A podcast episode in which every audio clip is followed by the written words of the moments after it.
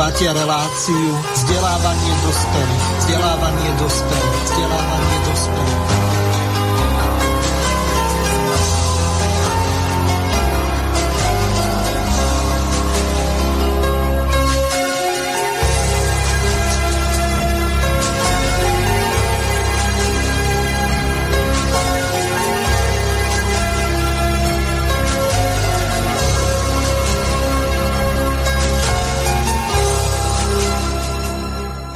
Vážené a milé poslucháčky a poslucháči, nosnou témou dnešnej relácie Andragogika, slovensky povedané vzdelávanie dospelých, je nepodmienený základný príjem a práve prebiehajúca petícia v minimálne 7 štátoch Európskej únie. Túto petíciu by malo podpísať viac ako milión občanov zapojených v týchto členských štátoch, tak aby sa petíciou musela zaoberať bruselská aristokratická šľachta, tým myslím, nevolenú Európsku komisiu. Predchádzajúcich reláciách sme sa zaoberali konceptom belgického filozofa Filipa von Pairisa, ktorý nazval ako základný nepodmienený príjem.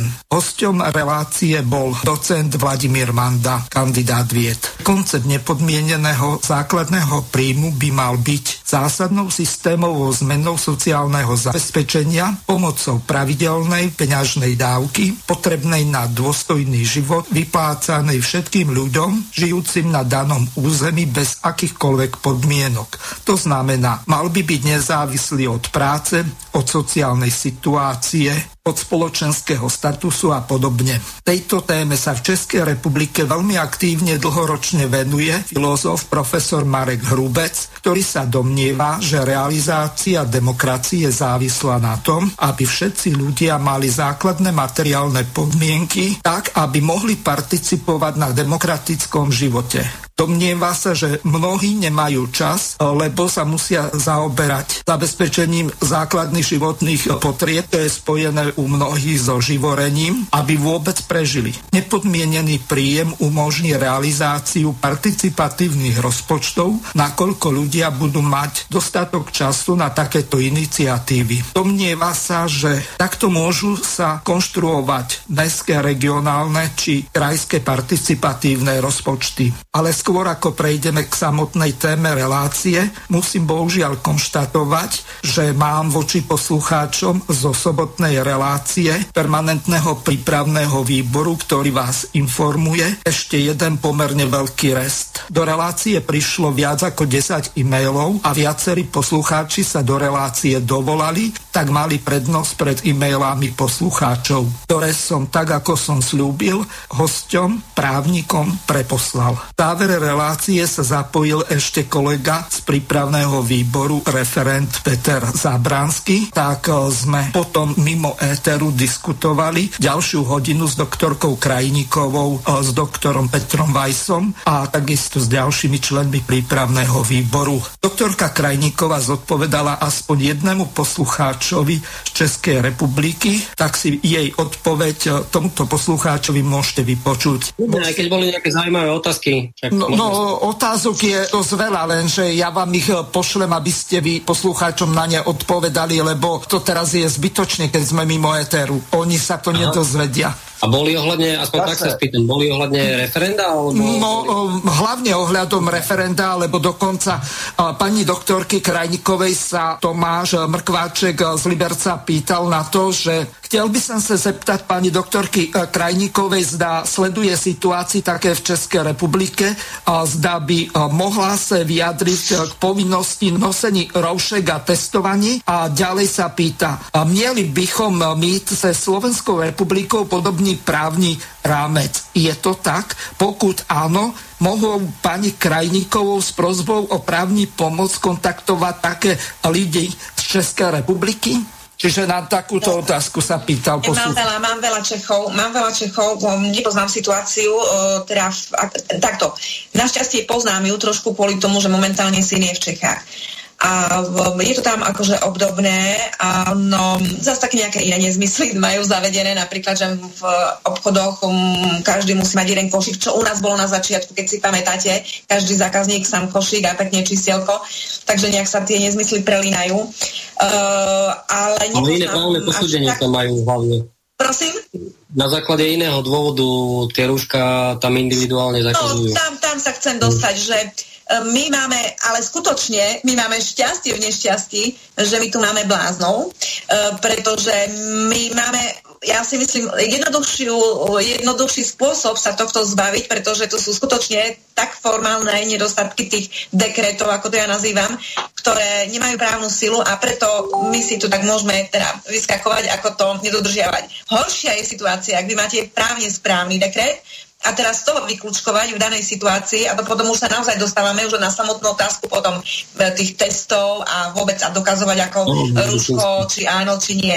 Hovorím, my tu máme nezmyselnú už tú formu, pretože títo blázni túto formu nevedia. Ak by napríklad bol na mieste Matoviča Pelegrini, alebo Fico, ja si dovolím tvrdiť, že my by sme mali právne správnejšie formy, možno tiež nie celkom, lebo vlastne Pelegrini prijal tiež uznesením aj mimoriadnú situáciu, aj núdzový stav, ale myslím si, že my, ich ľudia by to dali právne lepšie a mali by sme ťažšiu situáciu. Takže ale ako vravím, vždy to právo, našťastie to právo sa z neho vždy dá nejak vykulúčkovať, pretože nie je možné 100% urobiť nejaký zákon. A ja vždy e, razím, že ak sa dá vy všelijak vykorčulovať v prospech teda toho práva skutočného, toho materiálneho, tak treba každú školinku využiť a zneužiť, aby sa tomu právu dalo naozaj za dosť. Takže si myslím, aj v tých Čechách sa z toho dá nejak výsť, ale nie, keďže to nepoznám, absolútne by som si netrúfal do nejakých detajlov ísť. Avšak od mám informáciu, že už sa tam otvárajú podniky a sú tam tí odvážlivci a dokonca taká príjemná skúsenosť, že v podstate on je samozrejme ten istý názor, čo mám ja na tú celú situáciu, tak samozrejme teda bez rušok a bez tých nezmyslov. A tak teda objavil reštauráciu, kde to nemusí byť a on je ajťak a ako ajťak si tam chodieva teda aj písať, robiť ako teda tí mladí ajťaci a tak som mu vravela, že skúsme prosím ťa na to kontaktovať, alebo si spýtaj telefónne číslo od majiteľa, aby som mu zavolala, ako to tam funguje. No tak ako tam prišiel a teraz vravel, že či by bol taký dobrý, že teda mama sa venuje tým veciam na Slovensku a tak ďalej tak sa opýtal, teda, ako sa teda na to meno a teda akože áno, že eviduje ma, ale do toho pani zo zadu nejaká, nejaká čo sedela pri stoliku, vyskočila Ješinke, to je vaše maminka, my tady známe, pozdravte jej, řekněte jej, že tohle a tohle. A že on bol taký z toho prekvapený, že proste v Prahe si príde len tak do nejakého baru a zrazu bum a v bari ma poznajú. No samozrejme, keďže je to bar našej krvnej skupiny, tak sa samozrejme tí ľudia tam nachádzajú, tí, čo teda sledujú tieto alternatívne médiá aj u nás. A ja aj na Českom vysielači, teraz som už vysielala aj budem vysielať. Uh, takže Takže rada aj tým Čechom odpoviem, lebo mi volajú, tiež mi cez týždeň volala jedna nešťastná um, mladá, mladá žena, že je a teda už zavádzajú to aj v Čechách, išla na zákrok a odmietli zákrok urobiť, a to bolo prvé volanie tohto druhu, odmietli zákrok urobiť bez testovania. To bola prvá Češka, ktorá mi toto oznámila, pretože nemali to tam tak, ale teda už po našom zore asi aj tam to zavádzajú. Takže, takže takto, no. Počúvate slobodný Vážení poslucháči, takže to bola odpoveď pani Krajníkovej pre nášho poslucháča zo sobotnej relácie. E-mailov vtedy prišlo viac ako 12, tak už len takýmto strohým prepočtom krát 5 minút, tak by sme potrebovali ďalšiu hodinu, takže ja sa vám ospravedňujem. Nemusíte mať žiadne obavy, tie e-maily som preposlal zo sobotnej relácii hosťom, e, to znamená doktorovi Vajsovi a pani doktorke Krajníkovej. E, teraz mám tu čest privítať iných hostí, ktorými sú Juraj Janošovský. Zdravím vás, Juraj. Dobre, pozdravujem poslucháčov Slobodného vysielača. Druhým našim hostom je Boris Demovič, ktorého taktiež pozdravujem. Zdravím všetkých vo spolok. No a tak ako bolo v tom úvode povedané, budeme sa venovať e, tomu, čo je meritom dnešnej relácie, to znamená e, príprave nejakej európskej iniciatívy e, za ten nepodmienený základný príjem. Budeme sa venovať tomu, čo bolo odprezentované na DAVE 2. Mám tu pripravené nejaké viaceré zvukové ukážky z Českej republiky a tak ako e, som hovoril pred reláciou e, s Jurajom, tak e, na DAVE 2 sa spustila celkom burlivá diskusia. Boris mi hovoril, že Juraj sa nejako tam neangažoval, že skôr videl v tých diskusiách povedzme Mariana Moravčíka a ďalších, ktorí to rozoberali, klady zápory toho nepodmieneného základného príjmu. Nakoniec, keď si zoberieme, tak Českej republike, na rozdiel od slovenskej, tak e, tomuto nepodmienenému základnému príjmu, tak e, sa venovala aj e, televízia Nová, tam si vypočujeme, že čo tam bolo odprezentované. Dát lidem peníze, neptat se jich, jestli pracují nebo co s nimi udělají. Pro společnost to bude výhodné. Bude více času na blízké i na věci, které nás doopravdy baví a od kterých nás práce pouze zdržuje. Tak lze schrnout myšlenku takzvaného nepodmíněného příjmu. Myšlenku tak revoluční, že ji většina Čechů prostě nechápe. Ve světě už přitom funguje. Kdy dorazí nepodmíněný příjem k nám se neví. Světová krize to prý ale významně urychlila. Kolik budeme od státu za nic dostávat? Pojďte se podívat. Na Aljašce už berou lidé peníze jen tak téměř 40 let. Neříkají tomu nepodmíněný příjem, ale to, co se tam děje, jeho podstatu splňuje. Každý rok jim tu na účtu přistane určitá částka, aniž by se museli nějak snažit. Částka na jednoho se pohybuje ne v příliš velké sumě, ale v některých letech se pohybovala třeba kolem 2000 dolarů e, za rok. Tamní politici se rozhodli, že ze zisku z těžby ropy by měl profitovat každý obyvatel Aljašky. A tak posílají před Vánoci sumu závislou na tom, kolik se ten rok na ropě vydělá. A nikdo se tomu nebrání. Od té doby, co byla zavedená, si tam vlastně žádní politici netroufají uh, ji zrušit, protože by to byla patrně politická sebevražda. Filozof Marek Hrubec slyšel o základním nepodmíněném příjmu poprvé už za studií na vysoké škole. V roce 2007 o něm vydal knihu a teď o něm přednáší po celém světě. Je jeho velkým zastáncem, ale chápe, že ta myšlenka se může zdát na první pohled přitažená za vlasy. si děláte legraci. To se týká nějakých věkových určitých kategorií, nebo? Ne, vše, úplně vše, úplně všichni. Jsem pracovitý člověk a myslím si, že není úplně fér, aby člověk, který nepracuje, aby dostával v podstatě stejnou částku jako já. Mně se ta myšlenka líbí. To slyším opravdu, opravdu prvně a nevím, jestli je to až tak skvělý nápad. Peníze by dostával úplně každý. Matka v domácnosti, nezaměstnaný, tvrdě pracující i ten, co už má dostatečně vyděláno. Opravdu každý. Argument, že by lidé neměli dostávat peníze za nic, před Markem Hrubcem neobstojí. Vždyť tak už to v civilizované zemi dávno funguje děti nemusí pracovat jako dřív. Takže děti dostávají něco za nic. Jo, no. Chodí do školy, um, rodiče se o ně starají, částečně i stát nějak přispívá, um, města a tak dále. Jedna skupina. Druhá skupina, nemocní. Tak také jsou nemocní a můžete říct, platili si třeba sociální zabezpečení, ale někteří ne. Někteří to ani nestihli. Třeba teprve začali pracovat po škole a onemocnili, třeba i závažně, třeba dostali rakovinu.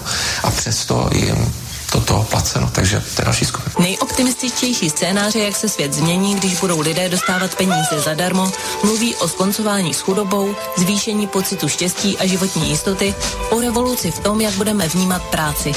Rodiče by se mohli víc věnovat svým dětem bez strachu o přežití. Kreativní lidé by si nemuseli přivydělávat jinou prací a mohli by se naplno věnovat třeba hudbě, psaní knih, malování když si uvědomíme, že zhruba jenom 2% lidí dělá skutečně kreativní činnost, která vede k nějakým novým inovacím a získání základního příjmu by zvýšila tuto část obyvatelstva třeba o půl procenta nebo procento nebo dokonce dvě, tak opravdu by to mohlo být eh, zásadní společenská změna a mohlo by to nastartovat eh, mnoho nových aktivit pracovních, eh, zejména v době, kdy se mluví o robotizaci, automatizaci. Hrubec založil před 6 lety univerzitu v Africe na hranicích mezi Burundou, Rwandou a Kongem a má tak přímou zkušenost, jak potřebná by byla tato finanční jistota pro rozvojové země. Základní příjem zvyšuje nejenom zdraví občanů, ale i třeba školní docházku dětí na základních školách, neboť uh, péče rodičů může být větší, děti nemusí pracovat na poli a můžou jít studovat a tak dále.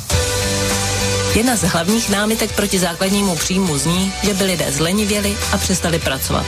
Řada dosavadních výzkumů to však vyvrací a potvrdila to i naše malá anketa. Ta práce k tomu životu patří, aspoň pro mě. To nepřipadá v úvahu, že i kdybych něco dostávala, že bych se nezapojila. Samozřejmě, že bych pracoval, tak jako práce mě naplňuje, tak jako proč bych nepracoval.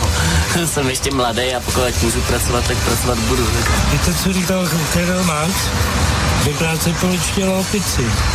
Ale ono to funguje i obráceně. Bez práce se z lidí stávají opici. Myslím si, že mě by to umožnilo dělat práci, která uh, mě osobně, která mě třeba baví a která není finančně tak ohodnocená. Rozhodně by to nebyla částka, která stačí na pohodlný bezstarostný život. V Česku se diskutují tři varianty.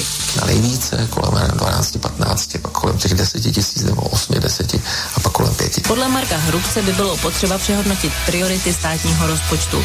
Peníze by se ušetřily i za byrokracii, kdy se zjišťuje, komu dávky dát a komu ne. Pohlídat by se měly i odtoky zisků ze zahraničních společností. Se i o zdanění třeba velkých uh, uh, internetových společností. Peníze za to, že dýcháte, uzavedli v Iránu. Jistou formu základního příjmu pobírá v Brazílii 12 milionů lidí. Ve Finsku v roce 2017 vyzkoušelo nepodmíněný benefit v rámci experimentu 2000 Finů. Ve Španělsku ho teď politici diskutují kvůli potlačení krize vyvolané pandemií COVID-19. Právě koronakrize vyšvihla téma peněz, které zbaví člověka existenciálních obav na čelo společenských debat. Uvidíme, jestli ty peníze doputují jednou i do našich peněženek. Spomedzi krajín V4 sú Slováci najnáchylnejší veriť konšpiračným médiám a za konšpiračným teóriám. Takže ideme sa venovať tejto konšpiračnej teórii, ktorou je nepodmienený základný príjem. Vieme, že od 25. septembra tohto roku tak prebieha petícia v 7 štátoch Európskej únie. Jej zámerom je vyzbierať 1 milión podpisov Česká republika sa zapojila, na Slovensku o tomto ani chýru, ani slichu. Jedine DAV 2 zverejnil článok, ktorý sa tomuto venuje. A s našimi hostiami, ktorými sú Boris Demovič a Juraj Janošovský, tak ideme toto prebrať. Boris Demovič je zástancom nepodmieneného príjmu. Juraj no, je... Mier... Nie. Ja nie som zástancom. Nie, lebo keď... Preboha keď to, sme... To sme sa ne, neporozumeli, Miro, v žiadnom prípade nie som zastancom, ale dokážem sa o tom ako neutrálne baviť, ale nie, nie som zastancom tohto návrhu. Aha, e, dobre, tak, e, lebo keď sme e, debatovali predtým, tak si mi napísal, že asi nebudeš na túto tému dobrým hostom, tak asi som to nesprávne pochopil. No, dobre, no, no, nevadí. Preto, práve, preto, práve preto, lebo nie som zastancom tohto konceptu. Aha. A myslel som si, že tu chce mať nejakého človeka, čo to bude obhajovať. Čo ja teda no, na to je Marek Hrubec a mám s ním niekoľko videí, eh, ktoré eh, sú zamerané na to, že eh, Skrátka Marek to vysvetľuje takým spôsobom, že to je geniálna myšlienka, ktorú si neskôr v tých videách vypočujeme, z ktorých mám audio záznam. No tak No dúfam, že e, toto bude e, relácia e, konštruktívna, že to nebude len jednostranná kritika. Juraj, váš názor je aký na nepodmienený základný príjem? Už mne sa veľmi páči vyjadrenie jednej anglickej, britskej teda teoretičky, ktorá ho nazvala, že sa jedná o atraktívny jed. E, viete, ľudia, ktorí sú v núdzi, predstava, že štát bude poskytovať nejaké finančné zdroje je veľmi lákavá, ale považujem to iba za akúsi e, fabuláciu, ktorá má prilákať e, pozornosť a ktorá má presadiť tento libertariánsky koncept. E, nie nadarmo medzi e, ctiteľov tejto myšlienky alebo iniciátorov patrí e, inovatívny miliardár Elon Musk, ktorý si tak predstavuje riešiť problémy s, na, s nastupujúcou robotizáciou. Isté nie je tajnosťou, že e, v priebehu niekoľkých desaťročí sa uvažuje s tým, že zhruba polovicu pracovných miest e, bude nutné v tom existujúcom e, výrobnom sektore likvidovať, pretože budú plne robotizované. Táto myšlienka vôbec nepodmieneného príjmu ako koncept vznikla už e, v odborných kruhoch, ktoré e, organizoval americký prezident Nixon. Takže nie je to žiadna nová záležitosť, je to akási futuristická koncepcia, ktorá má vyriešiť existujúce pro- problémy ekonomiky a civilizácie vôbec. Mhm. Dobre, ja si spomínam na to, že iný multimiliardár Bill Gates tak chce zdaniť roboty. No, neviem, či ten výťažok pôjde na nejaký nepodmienený základný príjem alebo niečo podobné. Boris, ty máš o tom nejaké informácie, že akým spôsobom by sa takýto nepodmienený základný príjem mohol financovať? Ty sa venuješ financiám, napísal si ohľadom toho viacero článkov, hoci nie si vyštudovaný nejaký renomovaný finančník alebo ekonom, takže nech sa páči, môže sa z tvojho uhla pohľadu k tomuto vyjadriť. Možno práve vďaka tomu, že som neštudoval ekonómiu ani žiadne iné vymývanie mozgov, tak sa viem na veci pohľadne peňazí pozrieť z hora a prekúknuť tú, tú znožku lži, ktorým je prekrytá. E, ako, čo sa týka financovania, že odkiaľ zjať na to peniaze. E, v súčasnom finančnom systéme to bude samozrejme problém. Vieme, že v tomto systéme nemá právo štát vytvoriť si svoje vlastné peniaze nezaťažené úrokom, a teda dlhom, že veškeré peniaze, ktoré štát môže použiť v prospech občanov, môže len buď vybrať od občanov na daniach, na rôznych poplatkoch, na pokutách a tak ďalej, alebo si ich musí požičať od nejakej komerčnej banky, ktorá má legalizovanú v podstate možnosť vytvárať si ich z ničoho a pýtať si ešte vrátiť ich aj s úrokom, čím sa ale zadlžuje. Hej? Čiže jedna vec je samozrejme problém financovania. E, ako to chcú riešiť, neviem, pretože opakujem, ja nie som zastancom tohto konceptu, takže nejak, nejak som sa o to ani nezaujímal, ale poznám ten ich hlavný argument e, v prospech tohto MPZ, keď tak môžem nazvať, je nepodmenený uh, základný príjem, alebo tak to sa väčšinou nazýva. A to je ten, že tým, že každý človek bude mať aj bez práce pravidelnú sumu peňazí, prevyšujúcu dnešnú bežnú podporu, firmy si majú podľa nich, podľa zastancov tohto konceptu, viac vážiť zamestnancov, respektíve uh, nebudú si ich uh, môcť dovoliť až tak čo ja viem, šikanovať na pracoviskách, pretože človek si povie, dobre, mne sa to nepáči, odídem, vyžijem aj bez teba, hej, vyžijem aj od toho, z toho základného príjmu. Sice to nebude žiaden luxus, ale prežijem, aniž by som hľadoval, aniž by som sa musel stať bezdomovcom alebo čokoľvek takéto. Hej. Toto je druhá vec, že nepoznám tú výšku toho, toho príjmu mesačného, ktorý by takto ktorí by títo ľudia poberali, ktorí by teda nepracovali.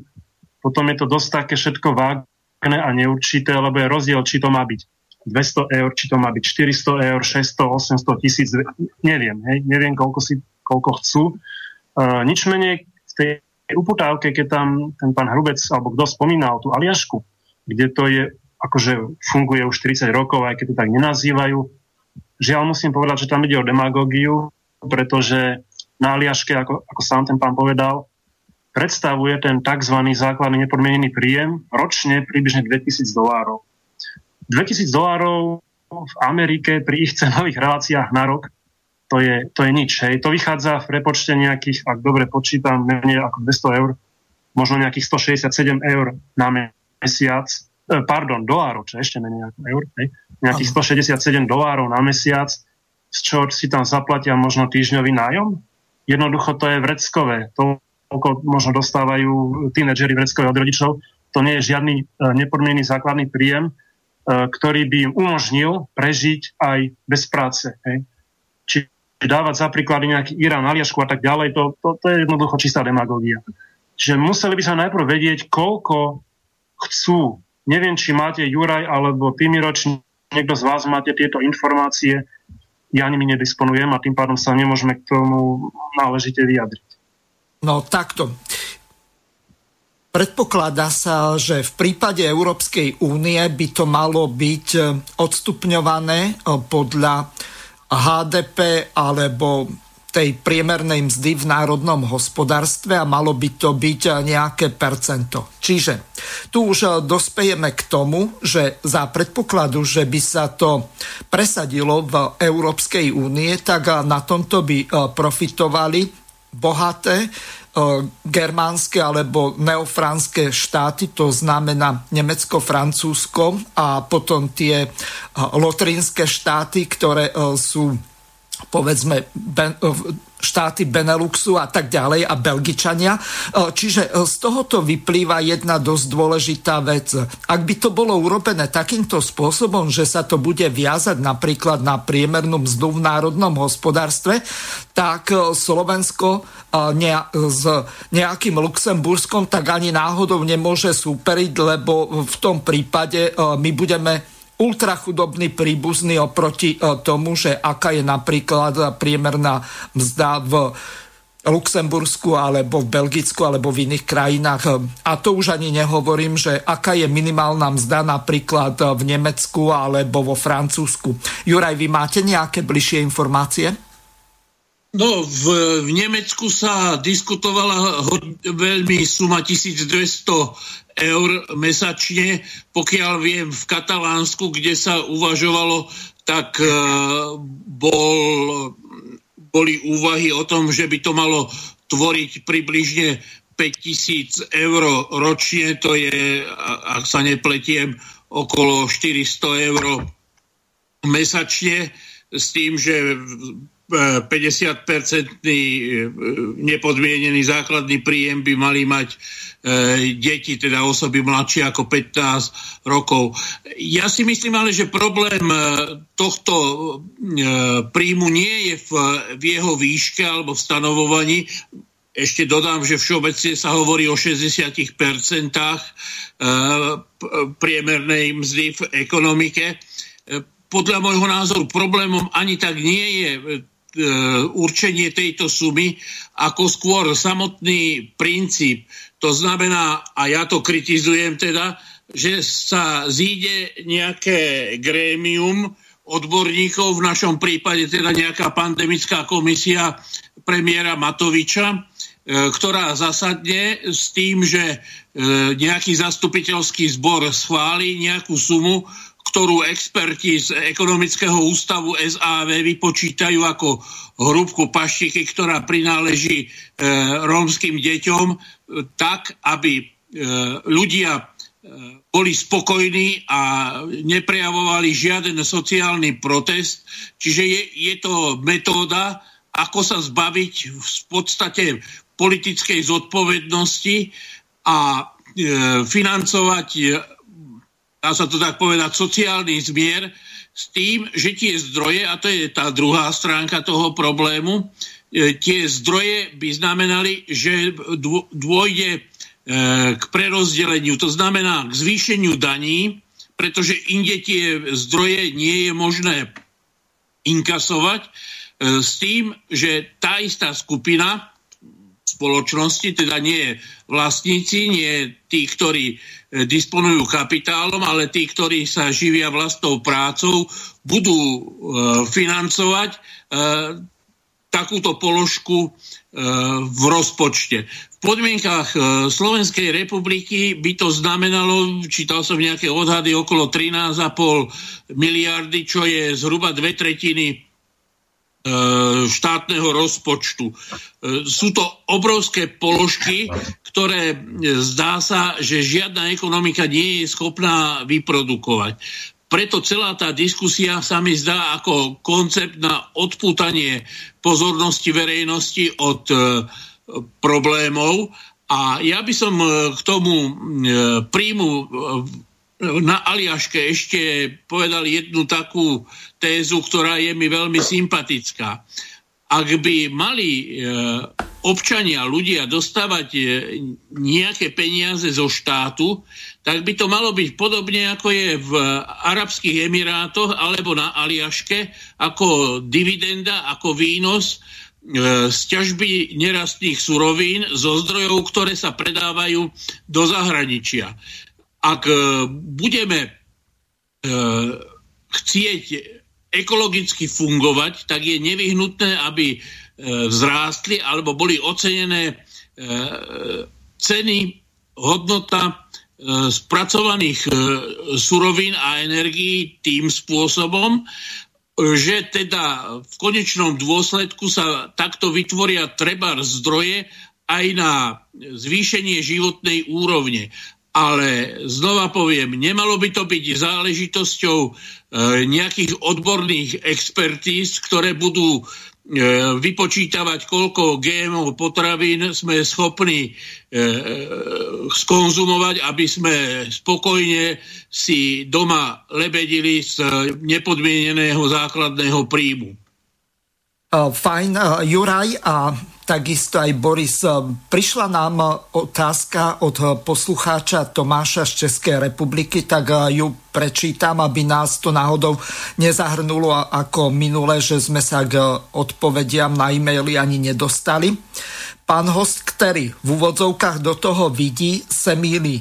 Asi ešte neslyšel o ekorune a podobných konceptech, ktorých je v rámci Európskej únie, únie niekoľko desítek je možné mít i neuročné peníze, ale mocní to asi nechtejí. E, pozdravuje Tomáš. Takže e, Boris, teraz môžeš e, odpovedať, neviem, ktorého z našich hostí pán posluchač Tomáš myslel, ktorý do toho akože vidí. No, ale... Pravdepodobne mňa. No, tak... Áno, o tých rôznych alternatívnych menách náraža na ne. Ja viem, Bitcoin a tieto rôzne elektronické, ktoré lenže tiež tam sa tam e, tiež totiž nie, nie je to proste systémové riešenie, pretože hlavný problém, aj ten akože doch, čo inherentne zabudovaný do tohto finančného systému, e, to je len, len, len dielčí problém. Ten hlavný problém je tá nespravodlivosť, ktorá v konečnom dôsledku z toho pochádza.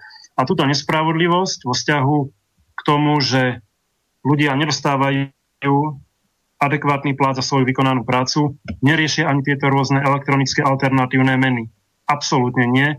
Ani tam neviem o tom, že by tá e-koruna alebo čokoľvek iné bolo definované prácou a teda stále tam uh, je, existuje určitá forma okradania a teda vykoristovania. Hej.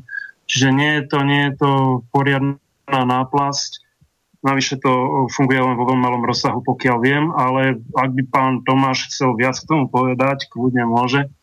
V zásade všetky tie peniaze, ktoré napríklad, ktorými disponuje štát, veľmi dobre vieme, že pochádzajú buď, ako som povedal, od daňových poplatníkov, alebo, alebo si ich štát musí požičať od e, nadnárodných finančných inštitúcií, čím sa zadlžuje. Toto nemôže nikto poprieť. Ja som tam ale naražal vtedy ešte na inú vec. Áno, to bola otázka krytia, že odkiaľ vezme na to peniaze. Lenže ja teraz tento koncept tohto nepodmieneného základného príjmu napadnem zľava. Ako autentický ľavičiar si to ináč aj nemôžem dovoliť. Totiž e, okrem toho, že to nie je systémové riešenie, je to, je to koncept, ktorý naozaj e, podporuje, respektíve áno, podporuje ľudí v tom, aby nepracovali. E, pracovať už nebude tak výhodné ako doteraz. Ani teraz nehovorím, že je nejaké extra výhodné, ale tak to bude ešte horšie. My veľmi dobre vieme, kedy v Škandinávii začala lavica e, strácať práve vtedy, keď už boli podpory pri vysoké, že jednoducho skutočný autentický ľavičiar by sa mal usilovať o nastolenie takého systému, v ktorom po A by pokiaľ možno robil každý, kto robiť chce, teda v ktorom štát je schopný zabezpečiť každému človeku prácu a po B, v ktorom títo pracujúci ľudia v produktívnom veku si dostá, dostávajú plát adekvátny svojej práci. Hej? A nie toto, že no dobre, ten, kto bude pracovať, nech pracuje, nech je kapitalistom vykoristovaný ako chce a ten, čo nepracuje, my ho, my ho budeme živiť. Lenže nebudú ho živiť tí boháči, tí kapitalisti, tí zamestnávateľia. Nie, budú ho živiť tí pracujúci ľudia, tí, pre ktorých by sa mal autentický, autentický lavičiar v prvom rade, tých by sa mal zastávať, pre tých by mal robiť politiku. My sa nemôžeme na tie, a toto je problém, ktorý sa týka väčšiny ľudí, či zľava, či správa, že ľudia si pod peniazmi predstavujú iba peniaze. Ľudia si nevedia predstaviť, nevedia pochopiť, že nie sú podstatné peniaze, hej, ktoré si môžeme teoreticky aj vyčarovať a naťukať na počítače, neviem koľko chceme. Podstatné je to, čo za ne kúpime. Hej. Zo samotných peniazí sa nikto nenaj. A to, čo za ne kúpime, to, čo si za ne kúpia tí nepracujúci ľudia, ktorí by poberali tento uh, základný príjem, tak to všetko vytvárajú pracujúci ľudia, ktorí budú mať o tom v konečnom dôsledku menej. Uh, to, teda bude to na ich úkor. A teda ja toto chápem v podstate ako antilavicový koncept. Uh, to, že naozaj peniaze samotné nie sú bohatstvo, ale to, čo si za ne kúpime, teda výsledky reálnej práce, to sme práve mohli krásne vidieť e, počas jarnej fázy tejto koronakrízy, ja to nerad nazývam kríza, e, proste koronahystérie, e, kedy boli v mnohých veľkých obchodných reťazcoch vypredané mnohé základné tovary. Darmo, mohli ste mať peniazy na účte, koľko chcete, ak boli vypredané kvasnice, nekúpili ste ich. Ak bola vypredaná múka, nekúpili ste ju. Ak boli vypredané ovsené vločky, nekúpili ste ich. Hej? A toto, o toto presne ide. Čím viac si potom zoberú ľudia, ktorí nepracujú týchto tovarov, o to menej ostane, ostane tým pracujúcim. A väčšinou tým síce makajúcim, ale slabšie zarábajúcim, pretože tí bohatší si stále budú môcť kúpiť všetko to, čo si chcú. Poviem príklad, vezme si také síry. Hej, síry, síry patrí medzi medzi jednu z najzákladnejších potravín. No ale máte síry za 5 eur kilo a máte síry za 10 eur kilo a 15 eur kilo, aj, aj viac. Teraz si predstavte, že keď tým lacnejším sa dostanú títo rôzni ľudia, tak potom bežným pracujúcim ostanú len tí drahé, ktoré si nebudú môcť dovoliť. Ale ten bohač si ich bude môcť dovoliť stále. Chápete? Čiže ja tento koncept vnímam v podstate ako antilavicový, pretože ide proti pracujúcim ľuďom, na úkor ktorých to bude. No Juraj, e, váš názor je na to, aký. Ak chcete, môžete reagovať na nášho poslucháča Tomáša. Ak nie, e, tak prejdem k tej e, petícii toho nepodmieneného príjmu, tak ako ju odprezentoval Marek Hrubec.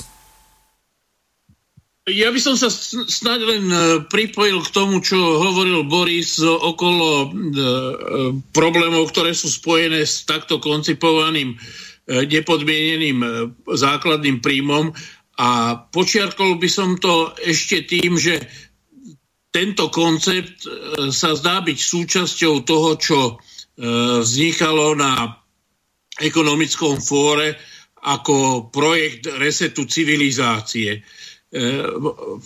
Ako by sa zdalo, že to, čo bolo dobre nazvané pandemickou hystériou, má slúžiť predovšetkým k zneisteniu a k určitému e, vykoreneniu e, ľudí v, v spoločnosti.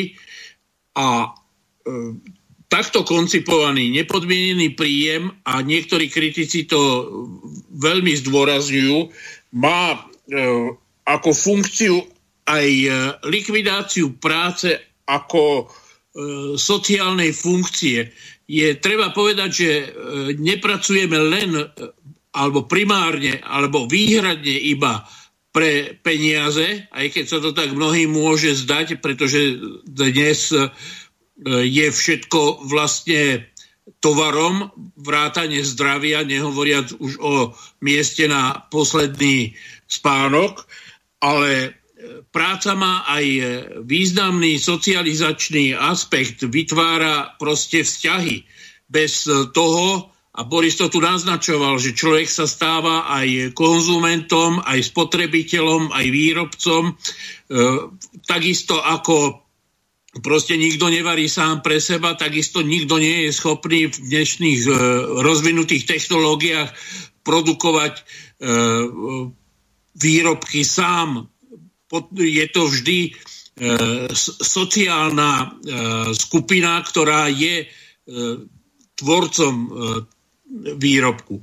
Takže existuje tu ambícia v podstate disociovať, rozvolniť civilizáciu na jednotlivcov a skutočne ja tam vidím tie stopy tých libertaniánskych koncepcií, pretože nechcem to pripomínať, ale rebelujúceho e, právnika Daňu odstrihli tým, že mu zlikvidovali prístup k jeho finančným zdrojom. V podstate to umožňuje exekutíve, vládam, aby prípadných rizikových jednotlivcov zlikvidovali už len tým, že zostanú závislí na akomsi štátnom príjme bude tu možnosť vypnúť, tak jak to urobil pán Matovič pri e, testovaní, ak nebudete mať modrý papierik, to znamená, ak si nedonesiete potvrdenie, že ste sociálne režimne loajálni, tak nebudete mať žiaden príjem neznamená to, že to od toho bude začínať, ale tamto s veľkou pravdepodobnosťou skončí. Takže to riziko e, ovládania spoločnosti orvelovským spôsobom prostredníctvom takýchto nástrojov je prítomné a podľa môjho názoru všetci rozmýšľajúci ľudia by mali spozornieť, keď sa hovorí o nepodmienenom základnom príjme. Ďakujem. Teraz si prehráme tú ukážku, ktorú nahovoril Marek Hrubec na tom videu, kde e, propaguje tú novú petíciu za nepodmienený základný príjem. E, ty už to zmiňoval, že e, už proběhla jedna Evropská občanská iniciativa, která se vlastně chtěla iniciovat, aby Evropská komise se tímto tématem zabývala. Ta nebyla úspěšná, ale eh, ode dneška si za, za 10 dní začíná druhá iniciativa 25.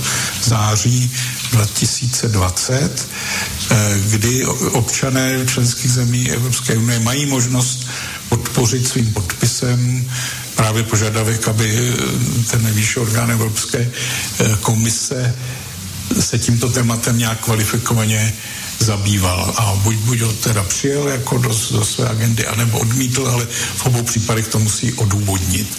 To znamená, tady vlastně občané mají, budou mít možnost nějakým způsobem se k tomu vyjádřit. E, myslíš si, že tentokrát e, to má šanci na úspěch? Právě v tom kontextu, o kterém jsi mluvil. A když jo, čekáš, e, že ta Evropská komise to vezme vážně,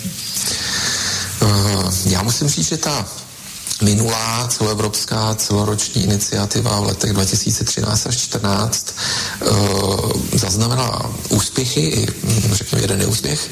Ty úspěchy byly v tom, že se povedlo, jak už jsem naznačil, e, skutečně zavést e, velkou diskuzi mezi mhm. občany, e, informovat je o tom, co základní příjem je, jaké má možnosti a diskutovat o e, právě hm, těch potencialitách základního příjmu s občany, ale i s politiky a novináři novináři a tak dále.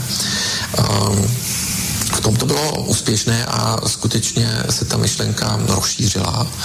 Ehm, měla ta iniciativa ještě ambici sbírat podpisy, ehm, což do jisté míry vyšlo, že mm, se jich nazbírali stovky tisíc, ale nenazbíralo se jich milion, jak si iniciativa dala za cíl.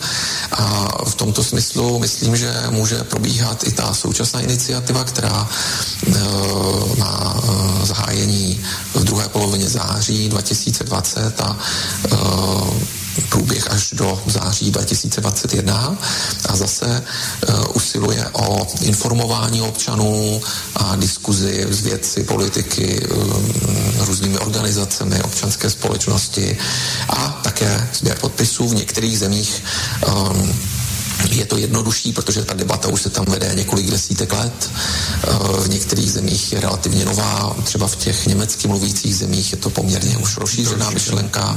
Německo, Rakousko, Švýcarsko, v těch dalších záleží je to země od země. Takže ehm, vidím nadějně to, že eh, by se tato veřejná diskuze eh, vytvořila v ještě větším měřítku než je dnes a tím by mohla ovlivnit i politickou sféru a toto si myslím, že by mohl být největší dopad uh, té kampaně, protože by politici mohli mít zájem pod uh, tedy uh, motivací, tlakem občanů na zavádění základního příjmu v jednotlivých zemích, nebo nejlépe v celé Evropské unii. A samozřejmě je s tím spojeno i ta možnost to skutečně uh, provést přes uh, Evropskou komisi, která by se tím musela zabývat, kdybychom hmm. nazbírali jeden milion hlasů a pak by eventuálně to mohla zavést. Ale myslím, že ta kampaň má tedy více těch částí informační, diskuzní, řekněme, vedenou z, od občanů občanské společnosti do té politické veřejnosti k politikům a potom tedy eh, k implementaci přes zákony nebo hmm. přes tu Evropskou komisi a tak dále. Co se týče toho politického spektra, pochopitelně Eh, myšlenka základního příjmu je prosazovaná především eh, levicovými stranami či středovými, ale jsou i strany pravicové, které to hmm. Eh, také prosazují. V České republice už v roce 2013 se k tomu hm, řada lidí pozitivně vyjádřila v různých politických stranách sociálních demokratů, komunistů, zelených, pirátů, někteří v ODS, takže uh, napříč politickým spektrem a pochopitelně jsou i uh, nadějné neparlamentní politické subjekty, které v té nové době uh, hledají um, příležitost taky, jak oslovit lidi a jak uspokojit jejich uh, potřeby lépe, než tomu bylo dosud a uh, um, třeba levice také podporuje um, základní příjem, takže myslím si, že by se to mohlo v té iniciativě nějak eh, doplnit a přimět eh, politickou sféru, aby se tím zabývala. Teraz eh, jedna otázka na oboch z vás. Aká ľavica podporuje nepodmienený základný príjem okrem tej liberálno-slniečkárskej? No ja si myslím, že žiadna. Nakoniec o tom na Slovensku svedčí aj to, že doteraz podpísalo tú petíciu 139 e, signatárov. Takže nezdá sa, že by to malo nejakú masovú podporu a vôbec sa o tom ani nevedú nejaké e, diskusie. E, myslím, aby e, som si neuzurpoval slovo, že to k tej téze zatiaľ stačí. Ne, nepoznám e, okrem skutočne kaviarenskej lavice, ktorá hľadá liberálno-libertaniánske riešenia nikoho, kto by sa angažoval za nepodmienený základný príjem. Boris, tvoj názor je na toto aký? Aká ľavica by mohla podporovať na Slovensku nepodmienený základný príjem, keď je to na jednej strane, e, keď sa pozrieme, e, ty si hovoril, že si autentický lavičiar. Autentický lavičiar by mal presadzovať napríklad zrušenie námezného systému, e, potom triedny boj za práva pracujúcich, podporu odborov a podľa možnosti úplné zrušenie vykorisťovania. Čiže ak sa na toto pozrieme z tohoto pohľadu, tak toto je akési držhubné, ako Juraj správne povedal, tak keď nebudete sekať dobrotu, tak nedostanete nielen modrý papierik za to, že ste lojalní štátu, čiže v podstate, ak je tá základná definícia štátu, že je to v podstate Politická organizácia vládnúcej triedy, ktorá si upevňuje a chráni moc tejto triedy a potláča odpor nepriateľských tried,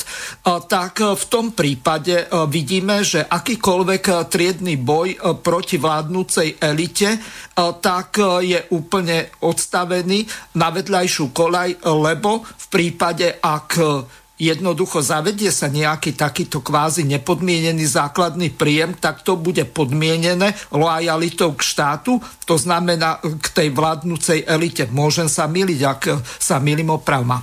No, tvoja hlavná otázka znie, nejak som sa v tom stratil, No e, za týchto okolností, e, ako autentická ľavica môže podporovať e, takýto projekt nepodmieneného základného príjmu? Uh, Čiže no, a dokonca okrem tej slniečkárskej, aká iná ľavica na Slovensku by to mohla podľa, podporovať?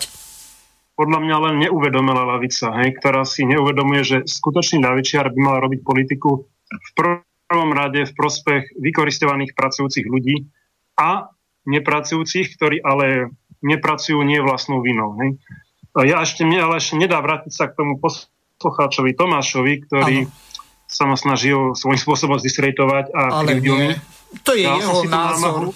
Mm-hmm. Nie, nie, vygúbil som si o tej e-korune, lebo však viem, že týchto rôznych alternatív, alternatívnych mien je po celom svete habadej, ale nie sú to systémové riešenia. No, takže sa, som sa dočítal, že citujem o tej e-korune. Nemôže existovať jediná e-koruna, ktorá by nebyla krytá českou korunou. No a vieme, že všetky české koruny sú zaťažené dlhom.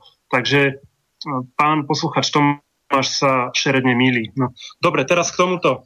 E, naozaj len neuvedomý lavičiar, len človek, ktorý je lavičiar na papieri, ale nevie, čo to vlastne znamená, nepozná významový obsah tohto, tohto pojmu. Nie? Pretože naozaj nie je to systémové riešenie, ide ešte proti pracujúcim ľuďom. Ja, keď už uh, Juro spomínal tých 1200 eur navrhovaných v Nemecku, ja viem, že za tých 5 rokov pokročila inflácia a im mzdy sa o čosi zvýšili, ale ja som bol pred 5 rokmi v Nemecku na Vinobrani a keď si vezme, že za mesiac veľmi fyzicky ťažkej práce som tam zarobil zhruba tých 1200 eur a teraz si vezme, že niekto by mal bez práce dostať takú istú sumu, No mňa ako pracujúceho by to samozrejme štvalo, aby ma to demotivovalo robiť. Jednoducho ja nechápem, ako môže niekto toto s, s takýmto niečím súhlasiť. Škoda, že tu možno nemáme nejakého obhajcu tohto, tohto konceptu. Možno ten hrubec by tu mohol prísť, aj keď no, som rád, za nie, chvíľu... Ja so svojou, to ma, ja so pardon, uh, ho mám veľký problém počúvať jeho chraplavý hlas, mi to robí zle, bez hľadu na to, čo hovorí. Takže, ale ja opakujem, ja chápem ich hlavný argument, že jednoducho tým, že by človek mohol relatívne slušne žiť aj bez práce, že by vyžil z tohto nepodmieneného základného príjmu, tak e, by nezobral za každú cenu akúkoľvek prácu.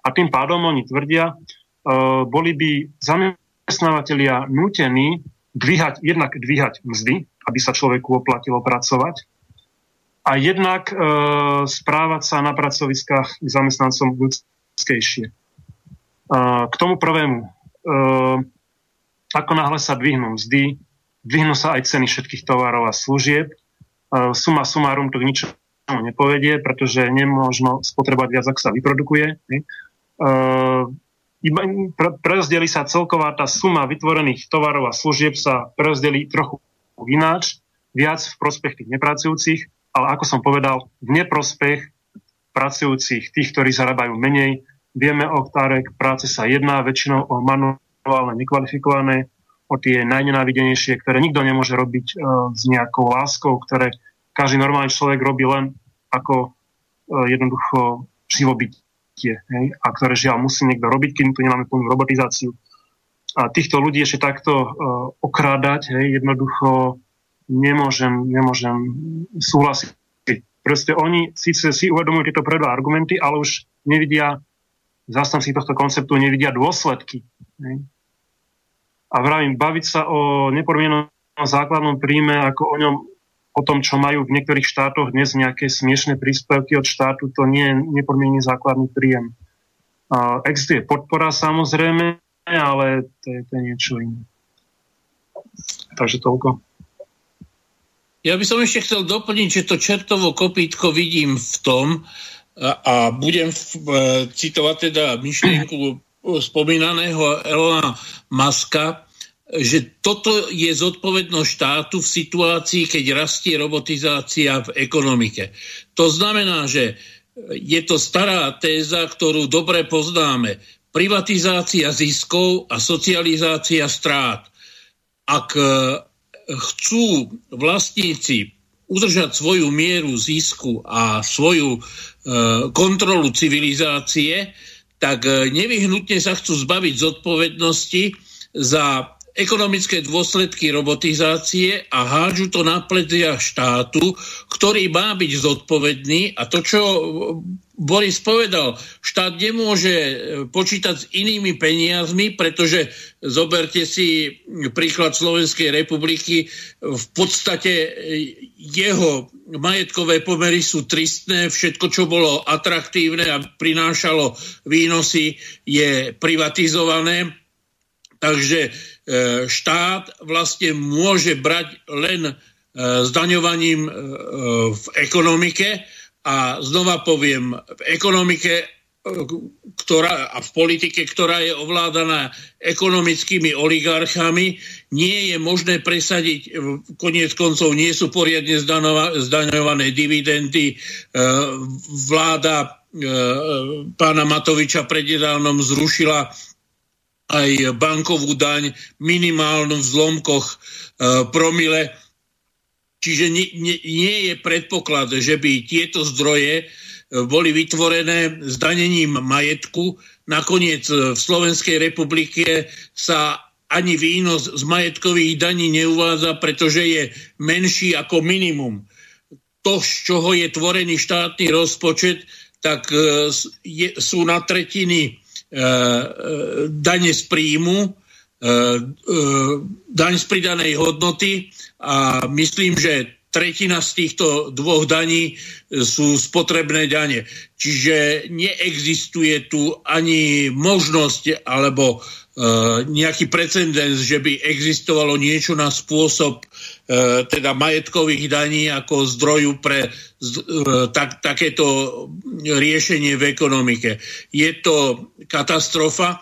Ja by som ešte pre ako impuls do tejto diskusie chcel, nie preto, že by to mala byť nejaká Biblia, ale preto, že to je málo známe, e, som e, zaregistroval informáciu o tom, že e, Karol Marx niekedy v 60. rokoch 19.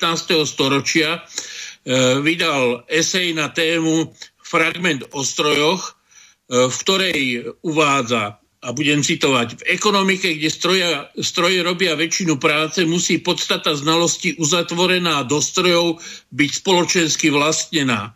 Vo svojom konečnom myšlienkovom experimente si Marx predstavoval konečný bod tejto trajektórie, vytvorenie ideálneho stroja, ktorý trvá navždy a nestojí nič. Stroj, ktorý by sa mal dať zostrojiť zadarmo, by výrobnému procesu nepridal žiadnu hodnotu, a rýchlo by počas niekoľkých účtovných období obmedzil cenu, profit aj pracovné náklady všetkého, čo by sa tento stroj dotkol. V týchto úvahách, ktoré vyšli až v polovici 20. storočia, si Marx predstavoval, že budú informácie ukladané a zdieľané v niečom, čo sa bude volať všeobecný intelekt. Bude to mozog všetkých ľudí na Zemi prepojený sociálnymi znalosťami. Krátko povedané, predstavoval si niečo podobné informačnej ekonomike, v ktorej dnes žijeme a ako napísal, existencia ten, tejto informačnej ekonomike vyhodí kapitalizmus vysoko do povetria. Tým chcem e, počiarknúť, že je to zúfalá snaha tohto systému udržať si kontrolu a v tomto systéme teda vlastníci, vlastníci kapitálu chcú udržať eh, prostredníctvom eh, aj uvedeného základného príjmu kontrolu nad politikou a nad spoločnosťou. Ďakujem, Juraj. Teraz zahráme si jednu pieseň od českého autora, respektíve nejaký, nejakú cover verziu na Jožina z Bážina, týka sa to Rovšek. Vyrážím do obchodu, roušku dávám na hlavu, spěchám, proto riskuju, ať nepotkám koronu.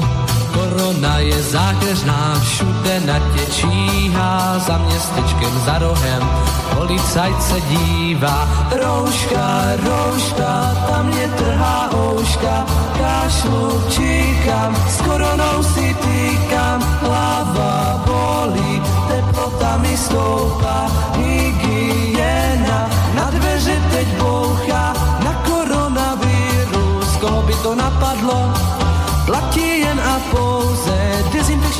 letadlo. Noste všichni roušky, chráníte tím sebe i ostatní. už stojím před obchodem, jsem řadě za sousedem, koší plním rychleji, však těsto viny nemají, mouku nám vyprodali, ve skladu už není, zeberu sousedovi, půjdu do vězení. Rouška, rouška, tam mě trhá ouška, kašlu, číkám, skoro si tykám, hlava bolí, teplota mi stoupá, hygiena, na dveře teď bouchá, na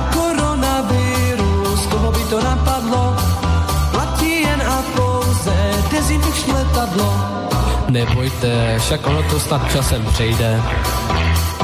Nakupují levněji, docházejí, do práce už nechodím, teď s koronou marodím, vydržím to, uvidím, přece něco snesu, za pár měsíců zapařím, na maškarním plésu. Rouška, rouška, tam mě trhá oška, kašlu, číkám, s koronou si tykám, hlava bolí, teplota mi stoupá, teď bouchá, na koronavirus, koho by to napadlo, platí jen a pouze dezinfekční letadlo.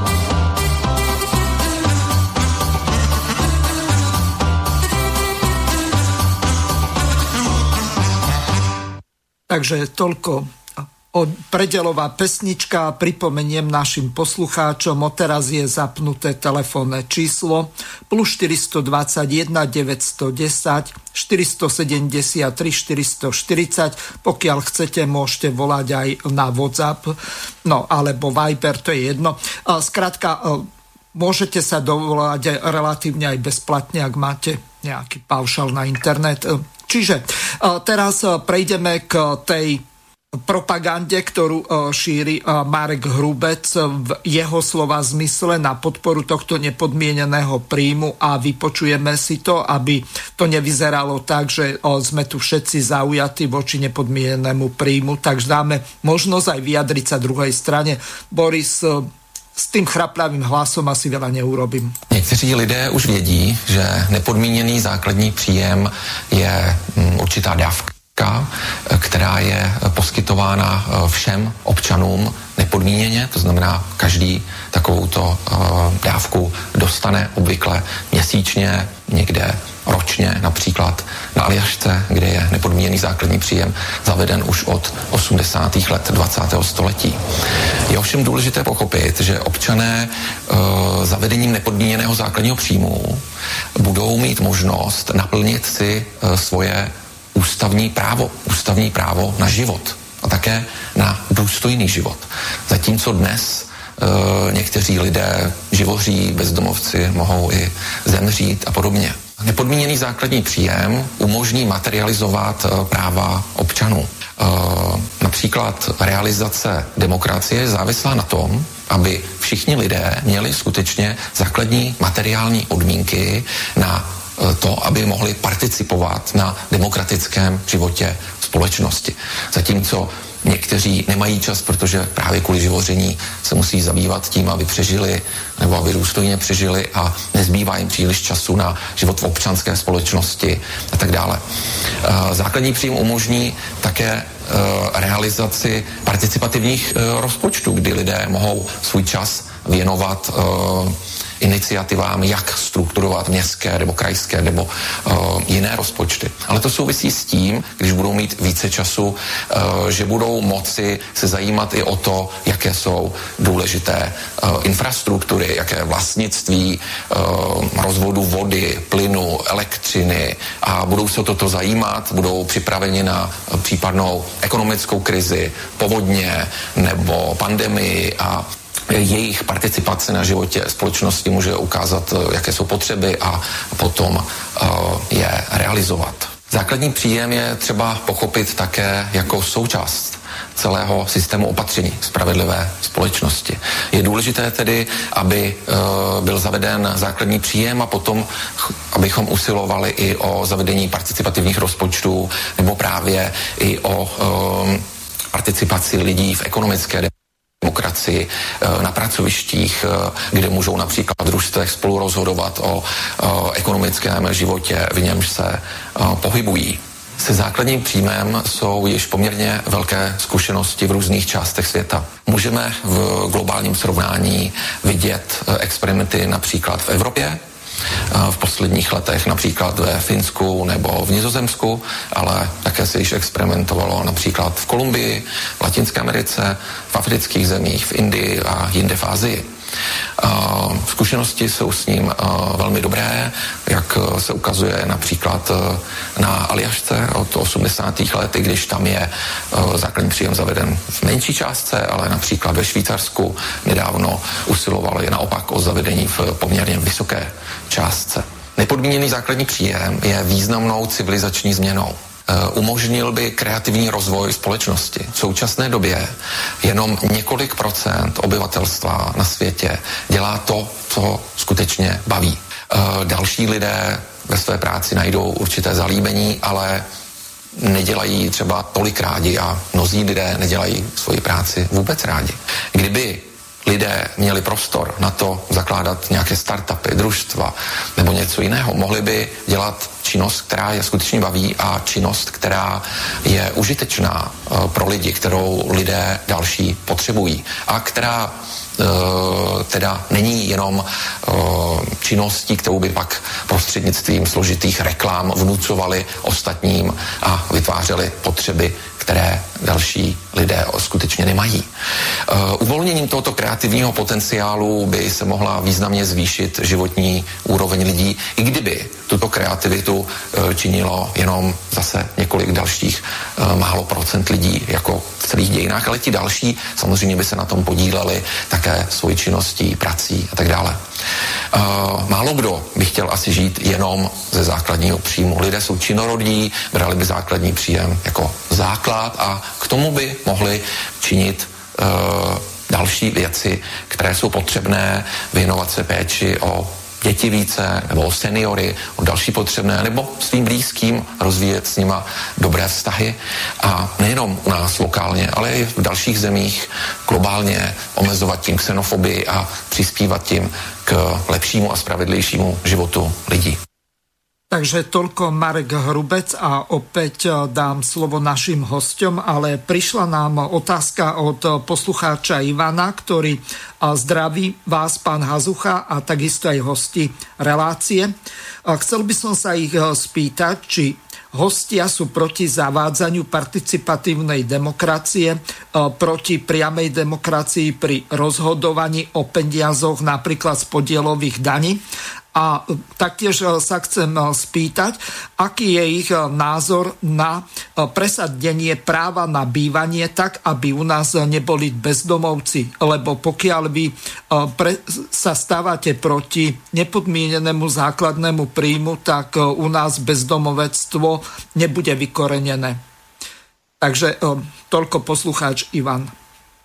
To chcete no, Zoberiem si slovo a pokúsim sa reagovať a začnem od konca. Ja si myslím, že ak máme v ústave napísané právo na dôstojný život, tak e, toto právo by malo obsahovať aj právo na bývanie. E, dnes je všetko komercionalizované, zo všetkého je tovar, takže pod e, tmavými oknami bratislavských prázdnych bytov sa potuluje v mraze 6 e, alebo 8 tisíc bezdomovcov. Je to e, živý a pochodujúci doklad toho, že tento systém je neudržateľný a nespravodlivý. Vyriešiť to tým, že týmto ľuďom dáme almužnu, ktorú e, bude v, pri predpokladanej inflácii tvoriť možno e, z polovice náklady na bývanie nie je riešením. E, nechcem sa vrácať k príkladom z predchádzajúceho režimu, ale chcem povedať, že bývanie, ktoré sa stalo v kapitalizme s jedným z najluxusnejších tovarov, je treba vrátiť tam, kde patrí ako sociálnu službu my máme e, na Slovensku najmenej nájomných bytov vo, vrcholie, vo vrcholiacej hystérii pandemickej. Ľudia ukladajú peniaze a stávajú sa ich, z nich rentieri, teda tých, ktorí peniaze a zdroje na to majú.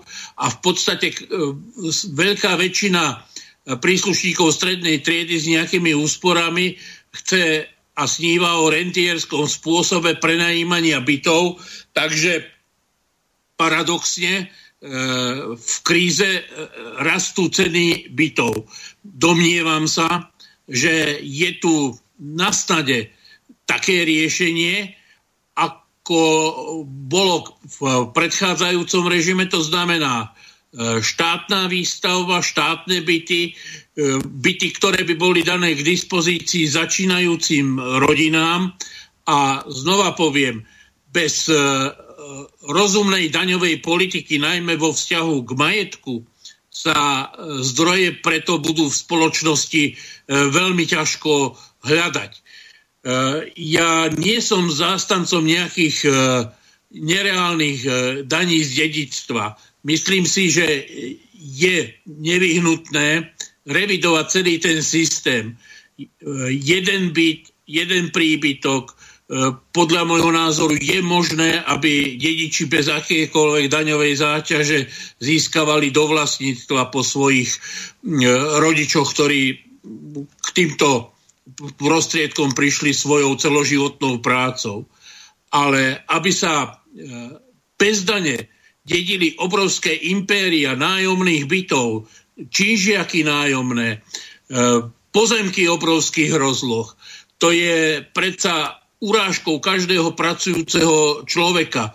To je ochrana lúpeží, ktoré boli úspešne uskutočnené a za ktoré nebol nikto stíhaný. Takže pokiaľ nebude spoločnosť hľadať zdroje tam, kde sú a bude sa snažiť prerozdielovať to, čo jej súkromný sektor e, videli, tak e, dovtedy takéto problémy, ktoré podvezujú spoločnosť, sú neriešiteľné v tom kontexte k nepodmienenému príjmu ešte jedna poznámka.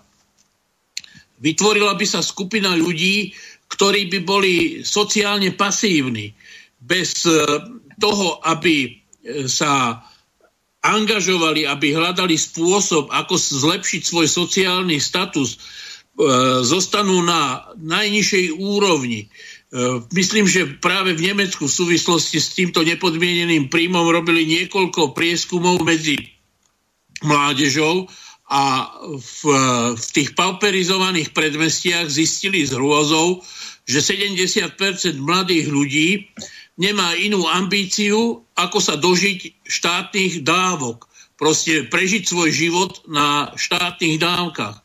Viete si predstaviť spoločnosť, ktorá bude pozostávať z občanov druhej kategórie, ktorí nebudú mať inú ambíciu, ako prísť raz do mesiaca na poštu alebo do banky, vyzdvihnúť si svoje peniaze a prezaháľať celý mesiac. E, k tým otázkam e, participatívnych rozpočtov a priamej demokracie.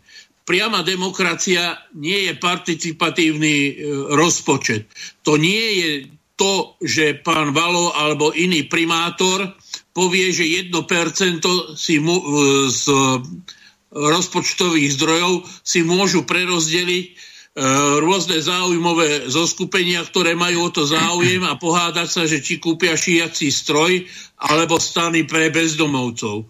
To nie je riešenie základného problému politickej účasti uvedomelých občanov na správe a riadení spoločnosti pokiaľ by existovali reprezentácie, ktoré sú skutočne demokraticky oprávnené, nemám žiaden, e, žiadnu pochybnosť o tom, že by rozhodovali v záujme ľudí.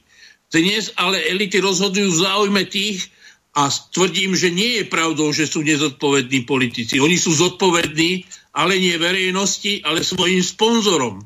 A pokiaľ bude demokracia financovaná, bude investičnou príležitosťou, dovtedy e, hľadať náhražkové spôsoby treba z participatívnych rozpočtov je len lepením diery na roztrhanej pneumatike.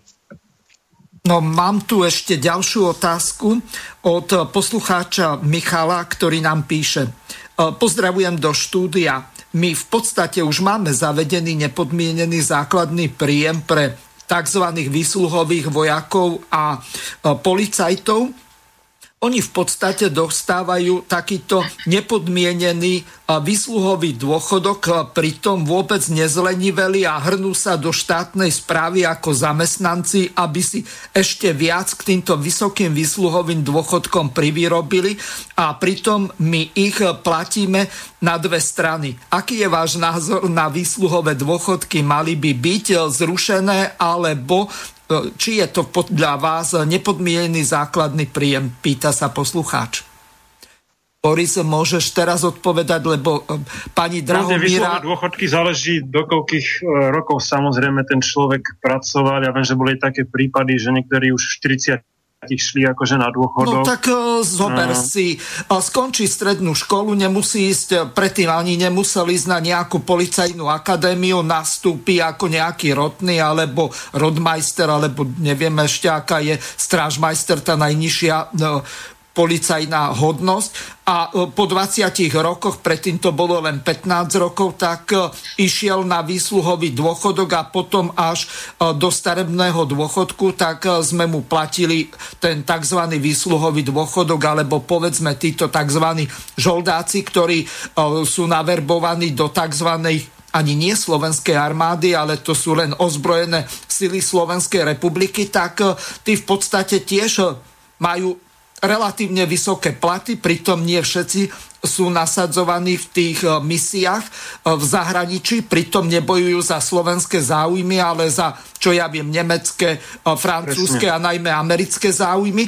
Takže my ich v podstate platíme, hoci oni hája záujmy cudzích štátov, hoci sme kvázi v nejakom NATO, lenže čo ochraňuje NATO? Maďarský MOL, e, americký e, US Steel alebo nemecký Volkswagen, e, holandský Philips alebo čo ja viem, korejskú Kiu. To je aký slovenský majetok národný alebo aký. No, môžete sa aj k tomu vyjadriť. Asi tak, no ja, ja moc s týmito vysluhovými dôchodkami nesúhlasím a jasné, že keď sú to zdraví chlapí v, produktívnom veku, prečo by si ešte nepre, neprevyrobili? Ale vieme, že vš- nie, všetci, nie všetci ľudia sú takí. Uh, snad nebudem označený za rasistu, keď tu spomeniem jeden príklad, jeden zážitok mojej mamy učiteľky, čo zažila učí na prvom stupni, obyčajná základná škola, kde je pobliža jedna cigánska osada. Mala tam však pravidelne každý rok má v triede aj nejakého cigána alebo cigánku a väčšinou sú v tom učení však slabší a ani sa im moc do toho nechce tak sa raz takto jednej druháčky, malé 7-ročné dievčatko, hej, z tej osady sa aj pýtala, že čo prosím ťa, ty chceš robiť, keď úplne na tú školu ako ma to povedala nejak slušne, ale niečo v tom zmysle, že kašleš, hej, že uh, sa nevenuješ, nič sa neučíš. Uh, čo, čo ty chceš robiť? A ona na to 7-ročné dievčatko z osady cigánskej nič nechcem robiť, moja mama tiež nič nerobí a je dobre. Hej? Takže, a to nie sú tie podpory nejaké bohviaké napríklad k tomu toto povie. Čiže nie každý má taký postoj, ako tí, títo vojaci bývali rôzni. Sú aj takíto ľudia, prečo si máme predtým zakrývať oči, keď pravda je taká. A takíto budú len zneužívať. A opäť ja hovorím, o čo viac si potom doprajú takíto ľudia, alebo aj tí e, vojaci vyslúžili, o to menej si doprajú ostatní ľudia, ktorí sú v tej práci vykoristovaní. Jednoducho ja som zastancom takého skôr, čo by som nazval PPP, teda prácou podmenených peňazí, čo som vysvetloval aj e, vo svojej takej tej prezentácii na prvej konferencii DAVu 2 vo februári 2017 v Žiline. E, má to svoju logiku a je to v prvom rade v súlade so spravodlivosťou, čo toto rozhodne je. E, ďalšia vec, ja som zastancom priamej demokracie, čo tam poslucháč spomínal, že ako sa pozrieme na toto. Ja som za priamu demokraciu, jednoznačne toto, čo tu máme, za žiadnu demokraciu považovať nemôžem a dúfam, že to, tento rok pri týchto rôznych uh, despotických nariadeniach tejto vlády si konečne aj iní ľudia uvedomili, že naozaj my v demokracii nežijeme, že demokracia znamená vláda ľudu a ľud o ničom nerozhoduje. Hej? Uh, ľud maximálne tak volí, ale voliť nerovná sa rozhodovať to nie sú podľa žiadneho slovníka synonymá, to sú e, výrazy s úplne iným pojmovým významom. A som zástancom tohto, pričom tvrdím, že v dnešnej internetovej dobe by to nebol, by nebol problém uskutočniť e, mnohé, mnohé hlasovania, mnoho desiatok hlasovaní ročne takmer zadarmo cez počítače, cez internet. Hej. Vôbec na to netreba neviem koľko ľudí, ako pri tých každých voľbách, čo sú raz za 4 roky parlamentné, raz za 5 rokov prezidentské. Neviem koľko, koľko miliónov papierov a koľko ľudí zaplatiť a koľko peňazí to stojí. Mohlo by to byť takmer zadarmo, no ale nie je tu vôľa, očividne. Nie je tu vôľa, aby ľudia o niečom rozhodovali. Mm-hmm. Pretože to už by nemohli, čo nemohla by vláda len tak niečo sprivatizovať, museli by to odsúhlasiť občania, pričom kvórum by malo byť samozrejme nulové, aby bolo naozaj to funkčné, hej, to demokracia. Koho to nezaujíma, kto sa k tomu nevyjadri, tak ten nemá do toho čo hovoriť. Hej. No takže, a ešte tam, tam naražal pán na to, že ako by sme vyriešili ten problém s bývaním a bezdomovectvo. No v prvom rade, keby boli peniaze podmenené prácou, tak potom by aj ceny bývania boli násobne, mnohonásobne nižšie. Hej. Sú astronomicky premrštené práve preto, že tu máme ten liberálny kapitalizmus, v ktorom je cena produktov určovaná prevažne na základe pomeru ponuky a dopytu, čo je v rozpore so spravodlivosťou, prečo už som vysepoval aj vo svojich článkoch a iných reláciách, nebudem sa opakovať. E, keby to bolo podmienené prácou, tak tie ceny sú výrazne nižšie a najmä ešte nižšie, keď si vezme, že jeden priemerný panelák záleží od toho, na akú dobu by sa staval. Hej. Keby vydržal len 50 rokov, a jeho skutočná cena není viac ako 10 tisíc eur, hej, to ostatné sú dôsledky toho úžasného trhu, tak vieme, že na rok by to bolo nejakých 200 eur. 200 si videlte 12, to je nejakých uh, koľko, 120, ostáva 8, 12 sa nachádza 6. Niečo cez 16, nejakých 16,5 eur by bolo mesačné plus energie. Hej. A takéto mesačné nájomné 16,5 eur, keby na tom nebola taká kapitalistická krádež rentierská, tak to by si mohol dovoliť naozaj už každý. Ne? Čiže opäť nejde sa ku koreňom problémov, korene problémov sa ignorujú a ideme hľadať nejaké akože alternatívne riešenia, ktoré ale nie sú systémové. Poslucháčka Drahomíra sa zrejme teba pýta Boris a položila takúto otázku. Dobrý deň, reagujem na projekt Ekoruna. Počúvala som niekoľko relácií o prezentácii tohoto projektu od samotného zakladateľa Jirku Sapetu. Tento projekt Dekoruna má hlboký psychologický vplyv na ľudí a to myslím samozrejme v pozitívnom nastavení. Odporúčam poslucháčom vypočuť si reláciu na Českom svobodním vysielači a následne sa zamyslieť.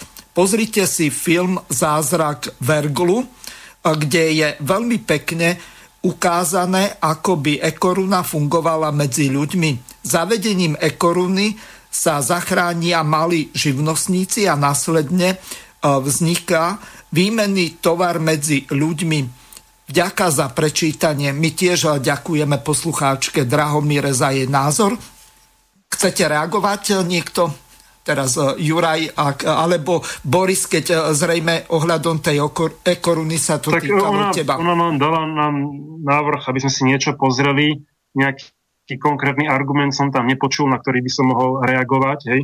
Uh-huh. Že má pozitívny psychologický uh, nejaký dopad na ľudí, to je jej názor, či je to pravda alebo nie, ja ne, nemôžem posúdiť, ja som tú, to video nevidel, ale už len táto informácia, ktorú som si našiel, hej, na stránke, kde to teda podporujú, opakujem, táto ekoruna nemôže existovať. Jediná ekoruna v zátvorke ešte elektronická smienka, čiže to je v podstate iba zmenka, hej, ktorá by nebyla krytá českou korunou. Hej? A my vieme, že všetky české koruny sa dostávajú rovnako ako eurá, ako libry, ako doláre, ako ruble a tak ďalej, sa dostávajú do systému zaťažené dlhom. Toto je fakt, ktorý nemôže nikto poprieť. Takže opäť nie je to systémové riešenie. Dlh sa takýmto spôsobom zo spoločnosti neodstráni Uh, môže to mať nejaké drobné pozitívne, uh, samozrejme nejaké drobné pozitívne dopady to môže mať, ale systémové riešenie to nie je. Hej. Naďalej bude štát odkázať naviazaný na peniaze či už od daňových poplatníkov alebo od nadnárodných finančných inštitúcií a bude stále v tejto patovej situácii, v ktorej sa aj nachádza. Čiže ako ďakujem za tým, môžem si to pozrieť, ale dosť pochybujem, že mi to nejak výrazne zmení môj svetonázor. Dobre, prejdeme teraz k, ďalš- k ďalšej ukážke od Mareka Hrubca. Ehm, nazvali ju civilizačná perspektíva pre nepodmienený základný príjem, tak si to vypočujeme a potom budete na to reagovat. Doufám, že se můžeme k nějaké lepší, spravedlivější společnosti dostat transformací, ale pokud to bude muset být kolapsem nebo revolucí, tím hůř samozřejmě pro náklady na tu proměnu sociální. A tím se ale dostávám i taky k té otázce, kterou jsem plně uh, nezodpověděl, ten předchozí. Mm-hmm. Uh, co se týče základního příjmu jako určité civilizační změny. Uh, právě určité, hm, řekněme, často malé legislativní kroky, malý kruček pro legislativu, můžeme říct velký krok pro lidstvo, jako je třeba zrušení otroctví mm-hmm. nebo zavedení Mm, všeobecného hlasovacího práva nebo zdravotního zabezpečení, jak jsem už zmiňovala, v USA jsou stále desítky milionů, asi 40 milionů lidí, kteří nejsou pokryti mm. všeobecným tím zdravotním zabezpečením sociálním. Tak e, není to všude samozřejmé, ale na to obvykle stačí jeden zákon, ale má to multiplikační efekt. Mm. Je to vlastně velkou civilizační změnou, která vysoce ovlivní životy lidí a pochopitelně v tomto případě základního příjmu by to nejvíce pomohlo mm, těm sociálně slabým.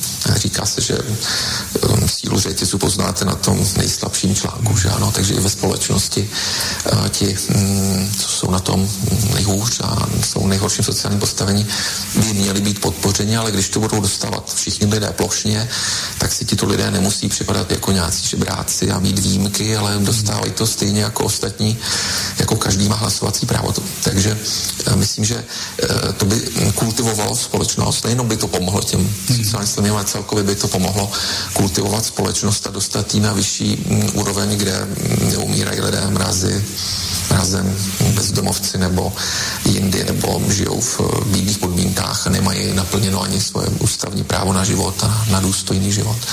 Takže toto by mm, nastalo, ale myslím si, že je tam v pozadí ještě další změna, která je relevantní a to je, že eh, by společnost se mohla skutečně eh, posunout kreativně dál a tudíž eh, se vylepšit jako v mnoha aspektech tím, že mm, podle sociologických průzkumů zhruba pouze 2% populace mm, dělají svoji práci, kterou skutečně chtějí dělat. Pak jsou desítky procent, kteří dělají to, co tak nějak jako je baví, ale kdyby nemuseli, měli zdroje, tak by to nedělali. A pak další procenta, kteří jsou tak nějak ještě méně spokojeni, někteří, kteří jsou úplně nespokojeni. Ti, kteří jsou skutečně kreativní a uh, dělali by to za každých podmínek, já myslím, že za základním příjmem by lidé dostali, naplnili svoje základní potřeby, takže většina lidí by nadále chtěla pracovat, protože by nechtěla žít jenom z nějakého minima. Ale Teď bych rád ještě akcentoval tu tvořivou skupinu lidí, kteří jsou třeba jenom ty 2% a vlastně přinášejí pokrok společnosti jako ve své motivaci, ale pak ho samozřejmě všichni musí naplnit a pracují na něm, takže to dělá celá populace, nebo skoro celá. Takovýmto základním příjmem by vlastně mm, mohla spousta lidí se věnovat e, nové činnosti, kterou předtím nedělala, v nové kvalitě se věnovat svým blízkým, třeba dětem, seniorům, Eh, nebo jiným členům rodinou, kteří to třeba nutně nepotřebují, ale zlepšily by se mezi lidské vztahy, mm, činili by víc práci v obci, eh, dobrovolnou třeba, protože by měli zajištění, mohli by žít jenom z základním příjmu, nebo by si rádi přivydělávali nějakou prací pro obec mohli by mm, činit věci, které se týkají životního prostředí, mm, sociálních služeb, ale i umění, vědy, kreativity a najednou by vlastně těch, kteří um, činí to kreativní, mohlo být dvojnásobek. A když od lovců mamutu až podnes uh, tak malá složka populace motivovala ten rozvoj a pak teda ostatní to naplnili prací a rozvinuli to, tak kdyby se to zvýšilo třeba jenom ze 2 na 4 tak vlastně by to byl enormní uh, civilizační pokrok, který by mohl nastat v kultivaci uh, našich společností. Takže si myslím, že uh, základní příjem je sice jenom teda malý legislativní krůček, ale potenciálně velká civilizační Velké perspektivy. Počúvate slobodný Takže toľko Marek Hrubec. Ja ešte pripomeniem našim poslucháčom, že teraz od 17. hodiny by ste prioritne mali využívať gmailovú adresu studio.bb.juh zavinač, pardon, zavinač s doménou slobodnyvysielac.sk len v obmedzenom slova zmysle z toho dôvodu, že tie e-maily sú trošku oneskorené a mohli by prísť až po skončení relácií, čo by ma mrzelo. Pripomeniem ešte telefónne číslo plus 421 910 473 440 operátor je Svan. Pokiaľ eh, chcete, tak eh, môžete volať aj na Viber alebo WhatsApp spárovaný s týmto číslom. A teraz eh, otázka na našich obidvoch hostí v tej ukážke zaznelo v podaní Mareka Hrubca, že by to zlepšilo medziludské vzťahy. Neviem ako na Slovensku, ja to nemienim nejako spochybňovať, ale e, mám, by som taký dojem, že asi e, by to nezlepšilo e, tie medziludské vzťahy, lebo teraz keď už e, len ten argument zoberiem, čo si spomenul, Boris, ty ohľadom tvojej mamy a tej rómskej komunity e, kdekoľvek e, na Slovensku, tak už tak nakoniec niektoré strany e, smerom počnúť za ľudovou stranou naše Slovensko končiac, e, tak e, v podstate na cigánskej problematike si budujú v podstate svoju politickú kariéru a nejako vlajkovo v loďovie, čím horšie pre cigánov, tak tým lepšie pre politické strany, ktoré sú sociálno-nacionalistické alebo sociálno-šovinistické alebo neošovinistické. Čiže z tohoto hľadiska, keď e, sa potláčajú niektoré menšiny, e, ktorým sa neumožní pracovať, e, na druhej strane, či sú ochotné a schopné pracovať, keď už povedzme druhú alebo tretiu generáciu si netvoria žiadne pracovné návyky.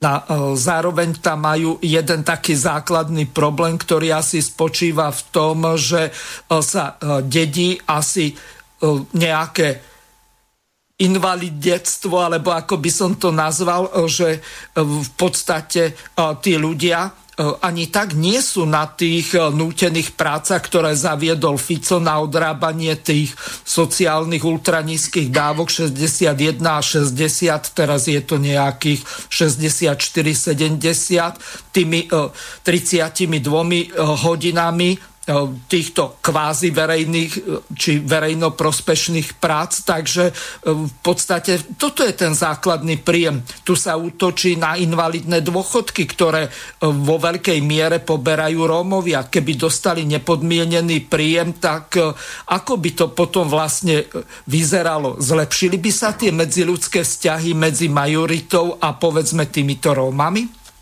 No, no ja si to nemyslím, že by sa zlepšili, podľa mňa by sa naopak ešte zhoršili.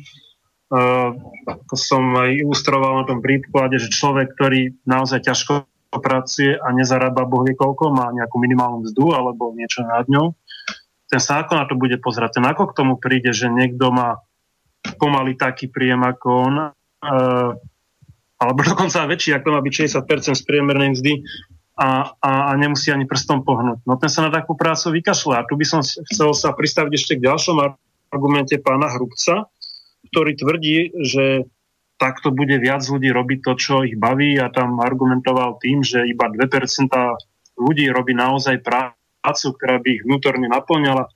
No ja si neviem predstaviť, že teraz ju, tak, že v tomto koncepte nepodmieneného základného príjmu bude prácu, ktorá by ich bavila robiť viac ľudí tá práca stále tu bude potrebná, hej, pokiaľ chceme užívať jej plody, stále to niekoho bude, niekto bude musieť robiť. Ak chceme mať čisté verejné záchody, no tak niekto ich musí, musí riadiť.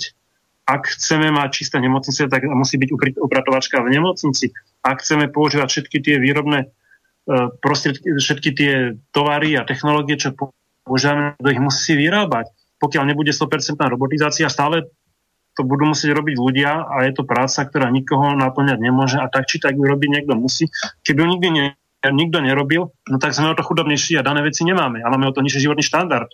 Takže to som dobre dosť nepochopil, ako, ako to chce riešiť. Takže v žiadnom prípade v tomto nemôžem s ním súhlasiť.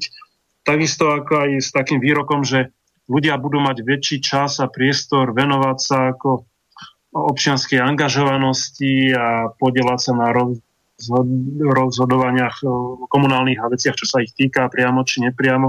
No pokiaľ viem, najmenej času nemajú tí, čo nepracujú, ale tí, čo pracujú, čo pracujú veľa, hej, čo majú 12-hodinové smeny a tak ďalej. Čo popri bežnej práci, nejakej 8-hodinovej denne, 7-8, si ešte musia privyrábať, aby dokázali uživiť deti a splácať hypotéku. A naopak sú to nezamestnaní ľudia, ktorí majú toho času viac. Nie, nie, tak, takže to absolútne absolútne nemôžem s týmto súhlasiť. No. Ja som si zobral teraz kalkulačku a e, veľmi rýchlo som e, prepočítal, ak by, povedzme, e, prímerná vzda v národnom hospodárstve bola 1050 eur, tak 60% je z toho 630 eur. To je momentálne minimálna mzda, ale v hrubom to znamená, že no. tí ľudia by v čistom potom čo sa týka minimálnej mzdy, zarobili oveľa menej. Mám tu jednu bravúrnu ukážku, ktorú už eh, prehrávam ako nejaký odstrašujúci príklad na eh, súčasného ministra práce sociálnych vecí a jeho eh, propagandy, ako získať ľudí na svoju stranu a potom s nimi no, hľadám slušné slovo, aby som nemusel povedať vydrbať. No. A to, čo tu táto vláda už rok nerieši, ale keď je tu pán Číš, tak bohužiaľ 10 rokov nerieši, je ten základný problém, ktorý ľudí zaujíma. Že keď tvrdo robím, mám za to dostať nejakú spravodlivú mzdu. A ja chcem na faktoch, pán Číš, aby to nebolo, že kauza, nekauza, ukázať, že Slovensko už dnes má vyššiu produktivitu práce, ako majú Slovinci, a máme 80% produktivitu práce, ako majú Nemci. Ale aké máme platy? A v tom je ten problém. Slováci majú minimálnu mzdu 400 eur, Slovinci 800 eur. Viete si, vážení televízni diváci, predstaviť, že by sme mali minimálnu mzdu 800 eur a priemernú mzdu ako 1100 eur ako Slovinci? Veď my máme rovnakú výkonnosť ekonomiky. A prečo to tak je? Pretože bohužiaľ tí tzv. štandardní politici už roky kašľú na ľudí. A keď sa vyrobí naše národné bohatstvo, tak na Slovensku iba 38% z toho, čo sa tu vyrobí, ide zamestnancom a 52% firmám. V Slovensku 49% zamestnancom a 37% firmám. No dobré, a toto vie zmeniť vláda? Samozrejme, Nie že to, to vie... o tom, ako si firmy budú rozdielovať to, čo Samozrejme, že to vie zmeniť vláda. A prečo sa nemôžeme použiť, poučiť aspoň zo Slovenska, ktorá má rovnakú výkonnosť ekonomiky a majú tam o 400 eur vyššie platy a o 200 eur vyššie dôchodky. A deje sa to preto, že bohužiaľ tí štandardní politici najskôr myslia na seba, potom myslia na oligarchov v pozadí a potom dajú nejaké Dobre, a ste premiér tejto krajiny a chcete mm. vyriešiť tento problém. Čo spravíte? Vyriešime to veľmi jednoducho. My máme prepočítaný variant a to chcem dať ako verejný prísľub, že v prípade, ak dostaneme dôveru občanov, tak vieme na základe tejto výkonnosti ekonomiky garantovať, že každý človek v tomto štáte bude mať o 300 eur vyšší čistý plat a penzista bude mať minimálne o 100 až 150 eur vyšší dôchodok. Nehovorí sa tomu populizmus, pán Kajňák? Tomu sa nehovorí populizmus, to sú prepočty na základe výkonnosti slovenskej ekonomiky, HDP na hlavu a toho, koľko táto ekonomika vyprodukuje. Dobre, ale vy ako vláda, čo prinútite tie firmy, aby si tém, tie peniaze delili inak a dali ľuďom? Je to veľmi jednoduché. Budeme dvíhať minimálnu mzdu oveľa vyššie ako dnes. Zabraníme tomu, aby sa mohli Toto je super. Tak si predstavte, že vládnete v tej pravicovej zostave. Pán Galko, vy by ste boli za radikálnejšie dvíhanie minimálnej mzdy? Tak uh, u nás je, uh, my máme v programe niečo úplne iné. My máme v programe odvodový bonus, ktorý riešu, rieši minimálnu mzdu iným spôsobom. Som presvedčený, že by sme pre toto riešenie aj hnutie sme rodina dokázali získať. Čiže e, nes, nedá sa dnes vytrhnúť e, vyslovene len jedna vec, hej, minimálna mzda a o nej sa rozprávať a na to by bolo treba naozaj veľmi odbornú debatu, čiže my to máme vyriešenie ináč. Aj to vyriešenie tak, že aj pán Krajňák by bol spokojný, lebo v konečnom dôsledku by E, všetci ľudia dostali v čistom oveľa viacej peniazy ako dnes. Takže ja som presvedčený, že by sme ho, ja som si istý, že by sme ho presvedčili, ale to je naozaj na skutočne odbornú debatu. Je to unikátny projekt a určite bude ešte možnosť o ňom debatovať. Dobre, čiže toto, by, toto je ako keby agenda, ktorú hovoríte, že vláda v nej zlyhala? Áno, na Slovensk, Slovensko má najnespravodlivejšie rozdelenie toho, čo ide zo štátu, čo sa tu vyrobí na zamestnancov a firmy, spomedzi všetkých tých krajín, s ktorými sa môžeme porovnávať. Čiže nielen s Nemeckom, ale Slovinsko má rovnakú výkonnosť ekonomiky a napriek tomu sa tam ľudia majú oveľa, oveľa lepšie, násobne lepšie, ako sa majú naši ľudia. Ja preto... nepopieram, že toto je naozaj téma, ktorá, ktorú citlivo ľudia vnímajú, ale sú tu aj nejaké fakty. Vláda má v pláne no, zvýšiť minimálnu mzdu nad 500 eur, alebo minimálne sa to má začínať to 5 už. A bude to už iba o 300 eur nižšie ako v Slovensku. Druhá vec je, že je prírodzený tlak momentálne na rast platu, pretože sme na hranici toho, kto je zamestnateľný na Slovensku, takže o, je bitka o ľudí, tí ľudia si môžu čoraz väčšie platy vypýtať. Už sme to teraz videli aj, aj v Žilinskej Ky, že ľudia sa jednoducho začínajú naozaj no, pýtať a pýtať si viac. Hej? Čiže je tu aj nejaký prírodzený tlak na rast miest. Viete, ako je to v Ky? Iba 25% dávajú zamestnancom, 75% si necháva firma. A táto vláda s tým roky a roky nič neurobila. Dívala sa na to, ako tí Korejci vykoristujú slovenských pracovníkov. A ešte sa diskutuje o tom, že máme dovážať pracovníkov z Rumunska, zo Srbska. Veď to je katastrofa. My máme chrániť naše pracovné miesta. My nedovážeme, oni sa chcú ísť robiť momentálne. Už sme pre nich ten štát, v ktorom sa im oplatí žiť a pracovať. Aj keď teda, bohužiaľ, na je podvodníkom. Takže toľko lavičiar, ktorý bol v opozícii Milan Krajniak a teraz si vypočujeme, keď sa stal ministrom práce, sociálnych vecí a rodiny, že ako ide deformovať ústavu tzv. tromi sociálnymi právami. Naše hnutie Sme rodina je garantom toho, že počas tejto vlády sa nielenže sociálne práva ľudí nebudú znižovať, ale práve naopak budú sa zvyšovať. A toto právo chceme rozšíriť. A chceme ho rozšíriť takým spôsobom, aby sme do ústavy zaviedli a zagarantovali tri nové ústavné práva. Poprvé, doteraz sme mali v ústave garantovanú iba jednu možnosť, ktorá by ľuďom garantovala možnosť odchodu na dôchodok. A to bol vek človeka.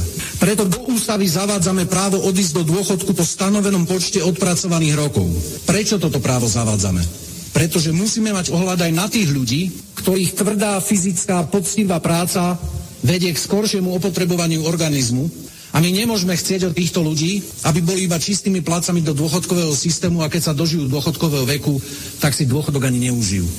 Druhým právom, ktoré zavádzame do ústavného systému Slovenskej republiky, druhým sociálnym právom je, aby ten, kto vychová v našej spoločnosti pracujúce deti, ktoré platia odvody, ktoré platia dane a z toho je financované školstvo, zdravotníctvo a náš dôchodkový systém, aby nemohli byť žiadnym spôsobom diskriminovaní pri výpočte dôchodku. Čiže druhé sociálne právo je, že nikto nesmie byť negatívne postihnutý tým, že sa venoval starostlivosti o dieťa pri vypočítaní jeho dôchodku. Tretie právo, ktoré zavádzame pre každého pracujúceho človeka, ktoré doteraz nebolo. Tretie nové právo, ktoré chceme ústavne garantovať, je právo, aby každý pracujúci človek mohol odviesť čas svojich daní alebo odvodov pre svojich rodičov, ak poberajú starobný dôchodok, ak sú súčasťou dôchodkového systému. A toto nesmie byť na diskrimináciu takýchto ľudí, aby ich to potom poškodilo pri výpočte ich e, dôchodkovej hodnoty, toho, aký dôchodok majú dostať. Aby nevznikla pochybnosť. Nie je to povinnosť. My rešpektujeme to, že sa môže stať žiaľ, občas sa to stane, že napríklad jeden z dvoch rodičov zanedbáva starostlivosť o to dieťa. A preto to dieťa bude, bude mať právo, nie povinnosť, postúpiť časť týchto svojich daní alebo odvodov svojmu rodičovi na dôchodku. Podrobnosti, akým spôsobom to bude, koľko to bude percent, stanoví zákon, o ktorom znovu chceme viesť širokú celospoločenskú debatu, aby nevznikla žiadna pochybnosť, že ten systém bude spravodlivý a súčasne, že bude dlhodobo udržateľný. Podrobnosti stanoví zákon, ale zavádzame toto právo. Na záver by som chcel ubezpečiť všetkých, ktorí okrem starobného dôchodkového poistenia starobného a, dôchodkového systému sú účastní na iných typoch dôchodkového zabezpečenia, napríklad výsluhových dôchodkov policajtov, vojakov, hasičov, záchranárov, príslušníkov ZVS, ďalších bezpečnostných zborov. Žiadnym spôsobom nie sú dotknuté vaše práva a nemení sa nič, čo v týchto, nazvime to, špecializovaných výsluhovo-dôchodkových systémoch platí. Vám, rovnako ako každému občanovi Slovenskej republiky, pribúdajú iba tri ústavou garantované sociálne práva. Je to veľmi významný krok pre Slovenskú republiku, že ľudia, ktorí poctivo pracujú a platia dane a odvody, vychovajú deti, ktoré platia dane a odvody, nebudú počnúť s touto ústavnou zmenou diskriminované kvôli tomu, že prispeli ekonomicky tomuto štátu, ale naopak ich ústavné, sociálne aj ekonomické práva budú touto novelou ústavy garantované. Ďakujem veľmi pekne za pozornosť.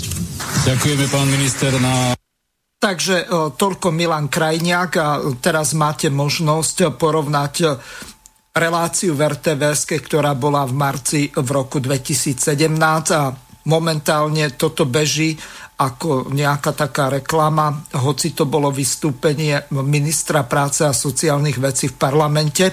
Takže e, teraz by som sa najskôr Juraja spýtal, Okoľko, že vám to ten Milan Krajniak e, slúbil a zdvihol ten váš dôchodok o 150 eur? A aký dostanete ten 13. E, Juraj? No, ja už som dostal vianočný príspevok. Pravdou je, že je o 300 eur menší, ako bol schválený začiatkom tohto roku. Takže ja s kľudným svedomím a svedomím toho, že ma môžu za to stíhať, oznamujem, že si myslím, že pán Krajniak je podvodník, pretože svoj mandát a svoje postavenie vo vláde získal na základe podvodnej manipulácie s verejnosťou. Pokiaľ bude e, politický systém postavený na tom, že e, pán Zurinda môže slubovať dvojnásobné platy a pán Krajniak môže slubovať e, násobné zvýšenie príjmov porovnateľné so Slovinskom, dovtedy je podľa môjho názoru zbytočné e, očakávať nejaké zlepšenie situácie. Ja by som chcel ešte poznámku k tomu, čo tu bolo e, povedané od pána Hrubca. Viete, podľa mňa sa vyklulo e, šidlo z vreca. Zámerom je predísť revolučnému alebo teda politickému napätiu nejakými optimálnymi reformami, ktoré stlmia e, politickú frustráciu e, spolo- v spoločnosti. A ja už skutočne len čakám, kedy ma- pani Matovičová vyrieši e, problém e, v tom, že niektorí ľudia nemajú na chleba tým, že im odporúči, aby si napiekli koláče. Je to štandardný systém, revolúcie nerobia revolučné strany alebo revolucionári. Revolúcie vznikajú pre debilitu, hlúposť a neschopnosť vládnúcich elít. To bolo či už v cárskom Rusku, to bolo v rakúsko-uhorskej monarchii, to bolo kdekoľvek, kde došlo k zásadnej zmene. Takže ten pokus reformami otupiť frustráciu Určite má pán Hrubec pravdu v tom, že to je spoločensky menej nákladné. Ale ak e, vidíme, akým spôsobom pán Krajniak a jeho politická klika vládnu, tak sa domnievam, že to je nereálny program. E, v podstate e, ja to budem argumentovať ešte aj aktuálnou diskusiou o štátnom rozpočte. Táto vláda, táto spoločnosť predstavuje nový štátny rozpočet tým, že jeho prioritou sú sociálne veci a podpora vzdelanosti. Pritom jediný rezort, ktorý má zvýšený e, rozpočet, a to poviem zdvojnásobený, je rezort obrany. Ja neviem, akým spôsobom chcú zvyšovať vzdelanosť tým, že nakúpia americké zbraňové systémy akým spôsobom chcú otupiť e, pandemické vlny, keď nakúpia helikoptéry a stíhačky. E, pán Petrák, myslím, e, v televíznych diskusiách dostatočne zdôvodnil to, že na ministerstve školstva rastú mzdové náklady o 25 miliónov a o 27 miliónov klesá rozpočet vysokých škôl. Je to prvá vláda, ktorá si dovolí škrkať prostriedky vo vzdelávacom systéme. Tá produkcia debility, tá produkcia hlúposti, veď to, že deti nechodia do školy, to nielen zaťažuje rodičov, ale bude tu generácia, ktorá bude vzdelanostne handicapovaná, ktorá skutočne nebude schopná plniť ani nároky duálneho vzdelávania ani zametať továrenské haly pre korejských oligarchov. Je to absurdné aj s minimálnou mzdou. Viete, či robotník zametá dielňu v Nemecku alebo na Slovensku, je to porovnateľná alebo rovnaká funkcia, má rovnakú metlu, rovnaký pracovný čas, potrebuje rovnakú technológiu používa. To, čo by sa malo zaviesť, je obmedzenie maximálnej mzdy, pretože za to, že Slovensko je v takomto štádiu, zodpovedajú manažéri. A bolo by potrebné zaviesť maximálnu mzdu, ktorá by bola odvodená od toho, v akom pomere je výkonnosť ekonomiky v Nemecku a na Slovensku. To je zodpovednosť manažérov, to je zodpovednosť politikov a ich mzdy a platy by sa mali odvíjať od takejto kalkulácie. Ak nepodmienený príjem má kamuflovať, tak e, skutočne si myslím, že sa dostávame na pôdu neudržateľnej e, praxe politických elít, ktoré sa domnievajú, že je možné udržať svoju moc a odovzdávať e, desiatky za, za to, že im boli zverené trafiky na Slovensku do zahraničia tým, že polovicu štátneho rozpočtu minú na mocenské a silové orgány. To je aj k oným výsluhovým dôchodkom. To je systém stimulácie lojality sudcov, prokurátorov a policajtov aby verne slúžili a plnili rozkazy bez toho, že sa budú pozerať na zákony, na zodpovednosť, na morálku. To je spôsob, akým sa korumpuje e, e, tá časť spoločnosti, ktorá má na starosti stráženie leg, legality a poriadku v spoločnosti. Pochopiteľne tí ľudia si vytvárajú a niekedy sa to zdá a nielen podľa tých posledných intervencií e, Matovičovej antikorupčnej jednotky, e, že polícia funguje ako mafiánska organizácia v uniformách. My sme sa dostali do, do stavu, kedy e, spoločnosti fungujú e, spoločenstva, ktoré majú rídzo komerčné záujmy a je jedno, či sú v polícii, v prokuratúre, na súdoch alebo vo vrcholovej politike. To je absurdný systém, ktorý je trvale neudržateľný. E, ešte poznámku k tým metodám. No Juraj, nejako ste nám vypadli. Ke, ke... No môžete zopakovať Prosím? E, posledné dve vety, lebo ste nám vypadli na chvíľu. No, priznám sa, že musel by som e, v tom rozhorčení, ktoré som si naevokoval, proste povedať, že myslím si, že ten systém sa dostáva do neriešiteľných pomerov, pretože tie elity nie sú schopné reflektovať stav spoločnosti a pokúšajú sa zúfalým spôsobom sanovať situáciu, pričom primárne plnia svoje povinnosti voči zahraničným sponzorom a tých, ktorí ich udržujú e, v, vo funkciách a nezaoberajú sa vôbec otázkami e, oným e, spôsobom a po nás potopa.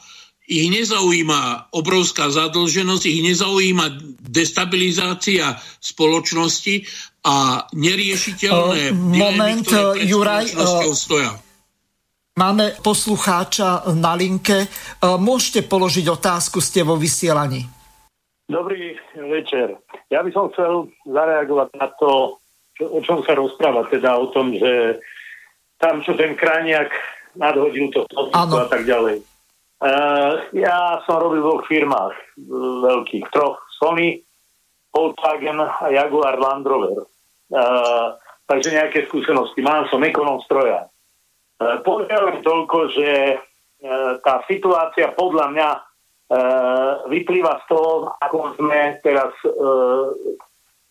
akom režime politickom sme vo vzťahu k tým, ľuďom, tým, k tým krajinám, ktoré majú kapitál k dispozícii. My sme podkapitalizovaní.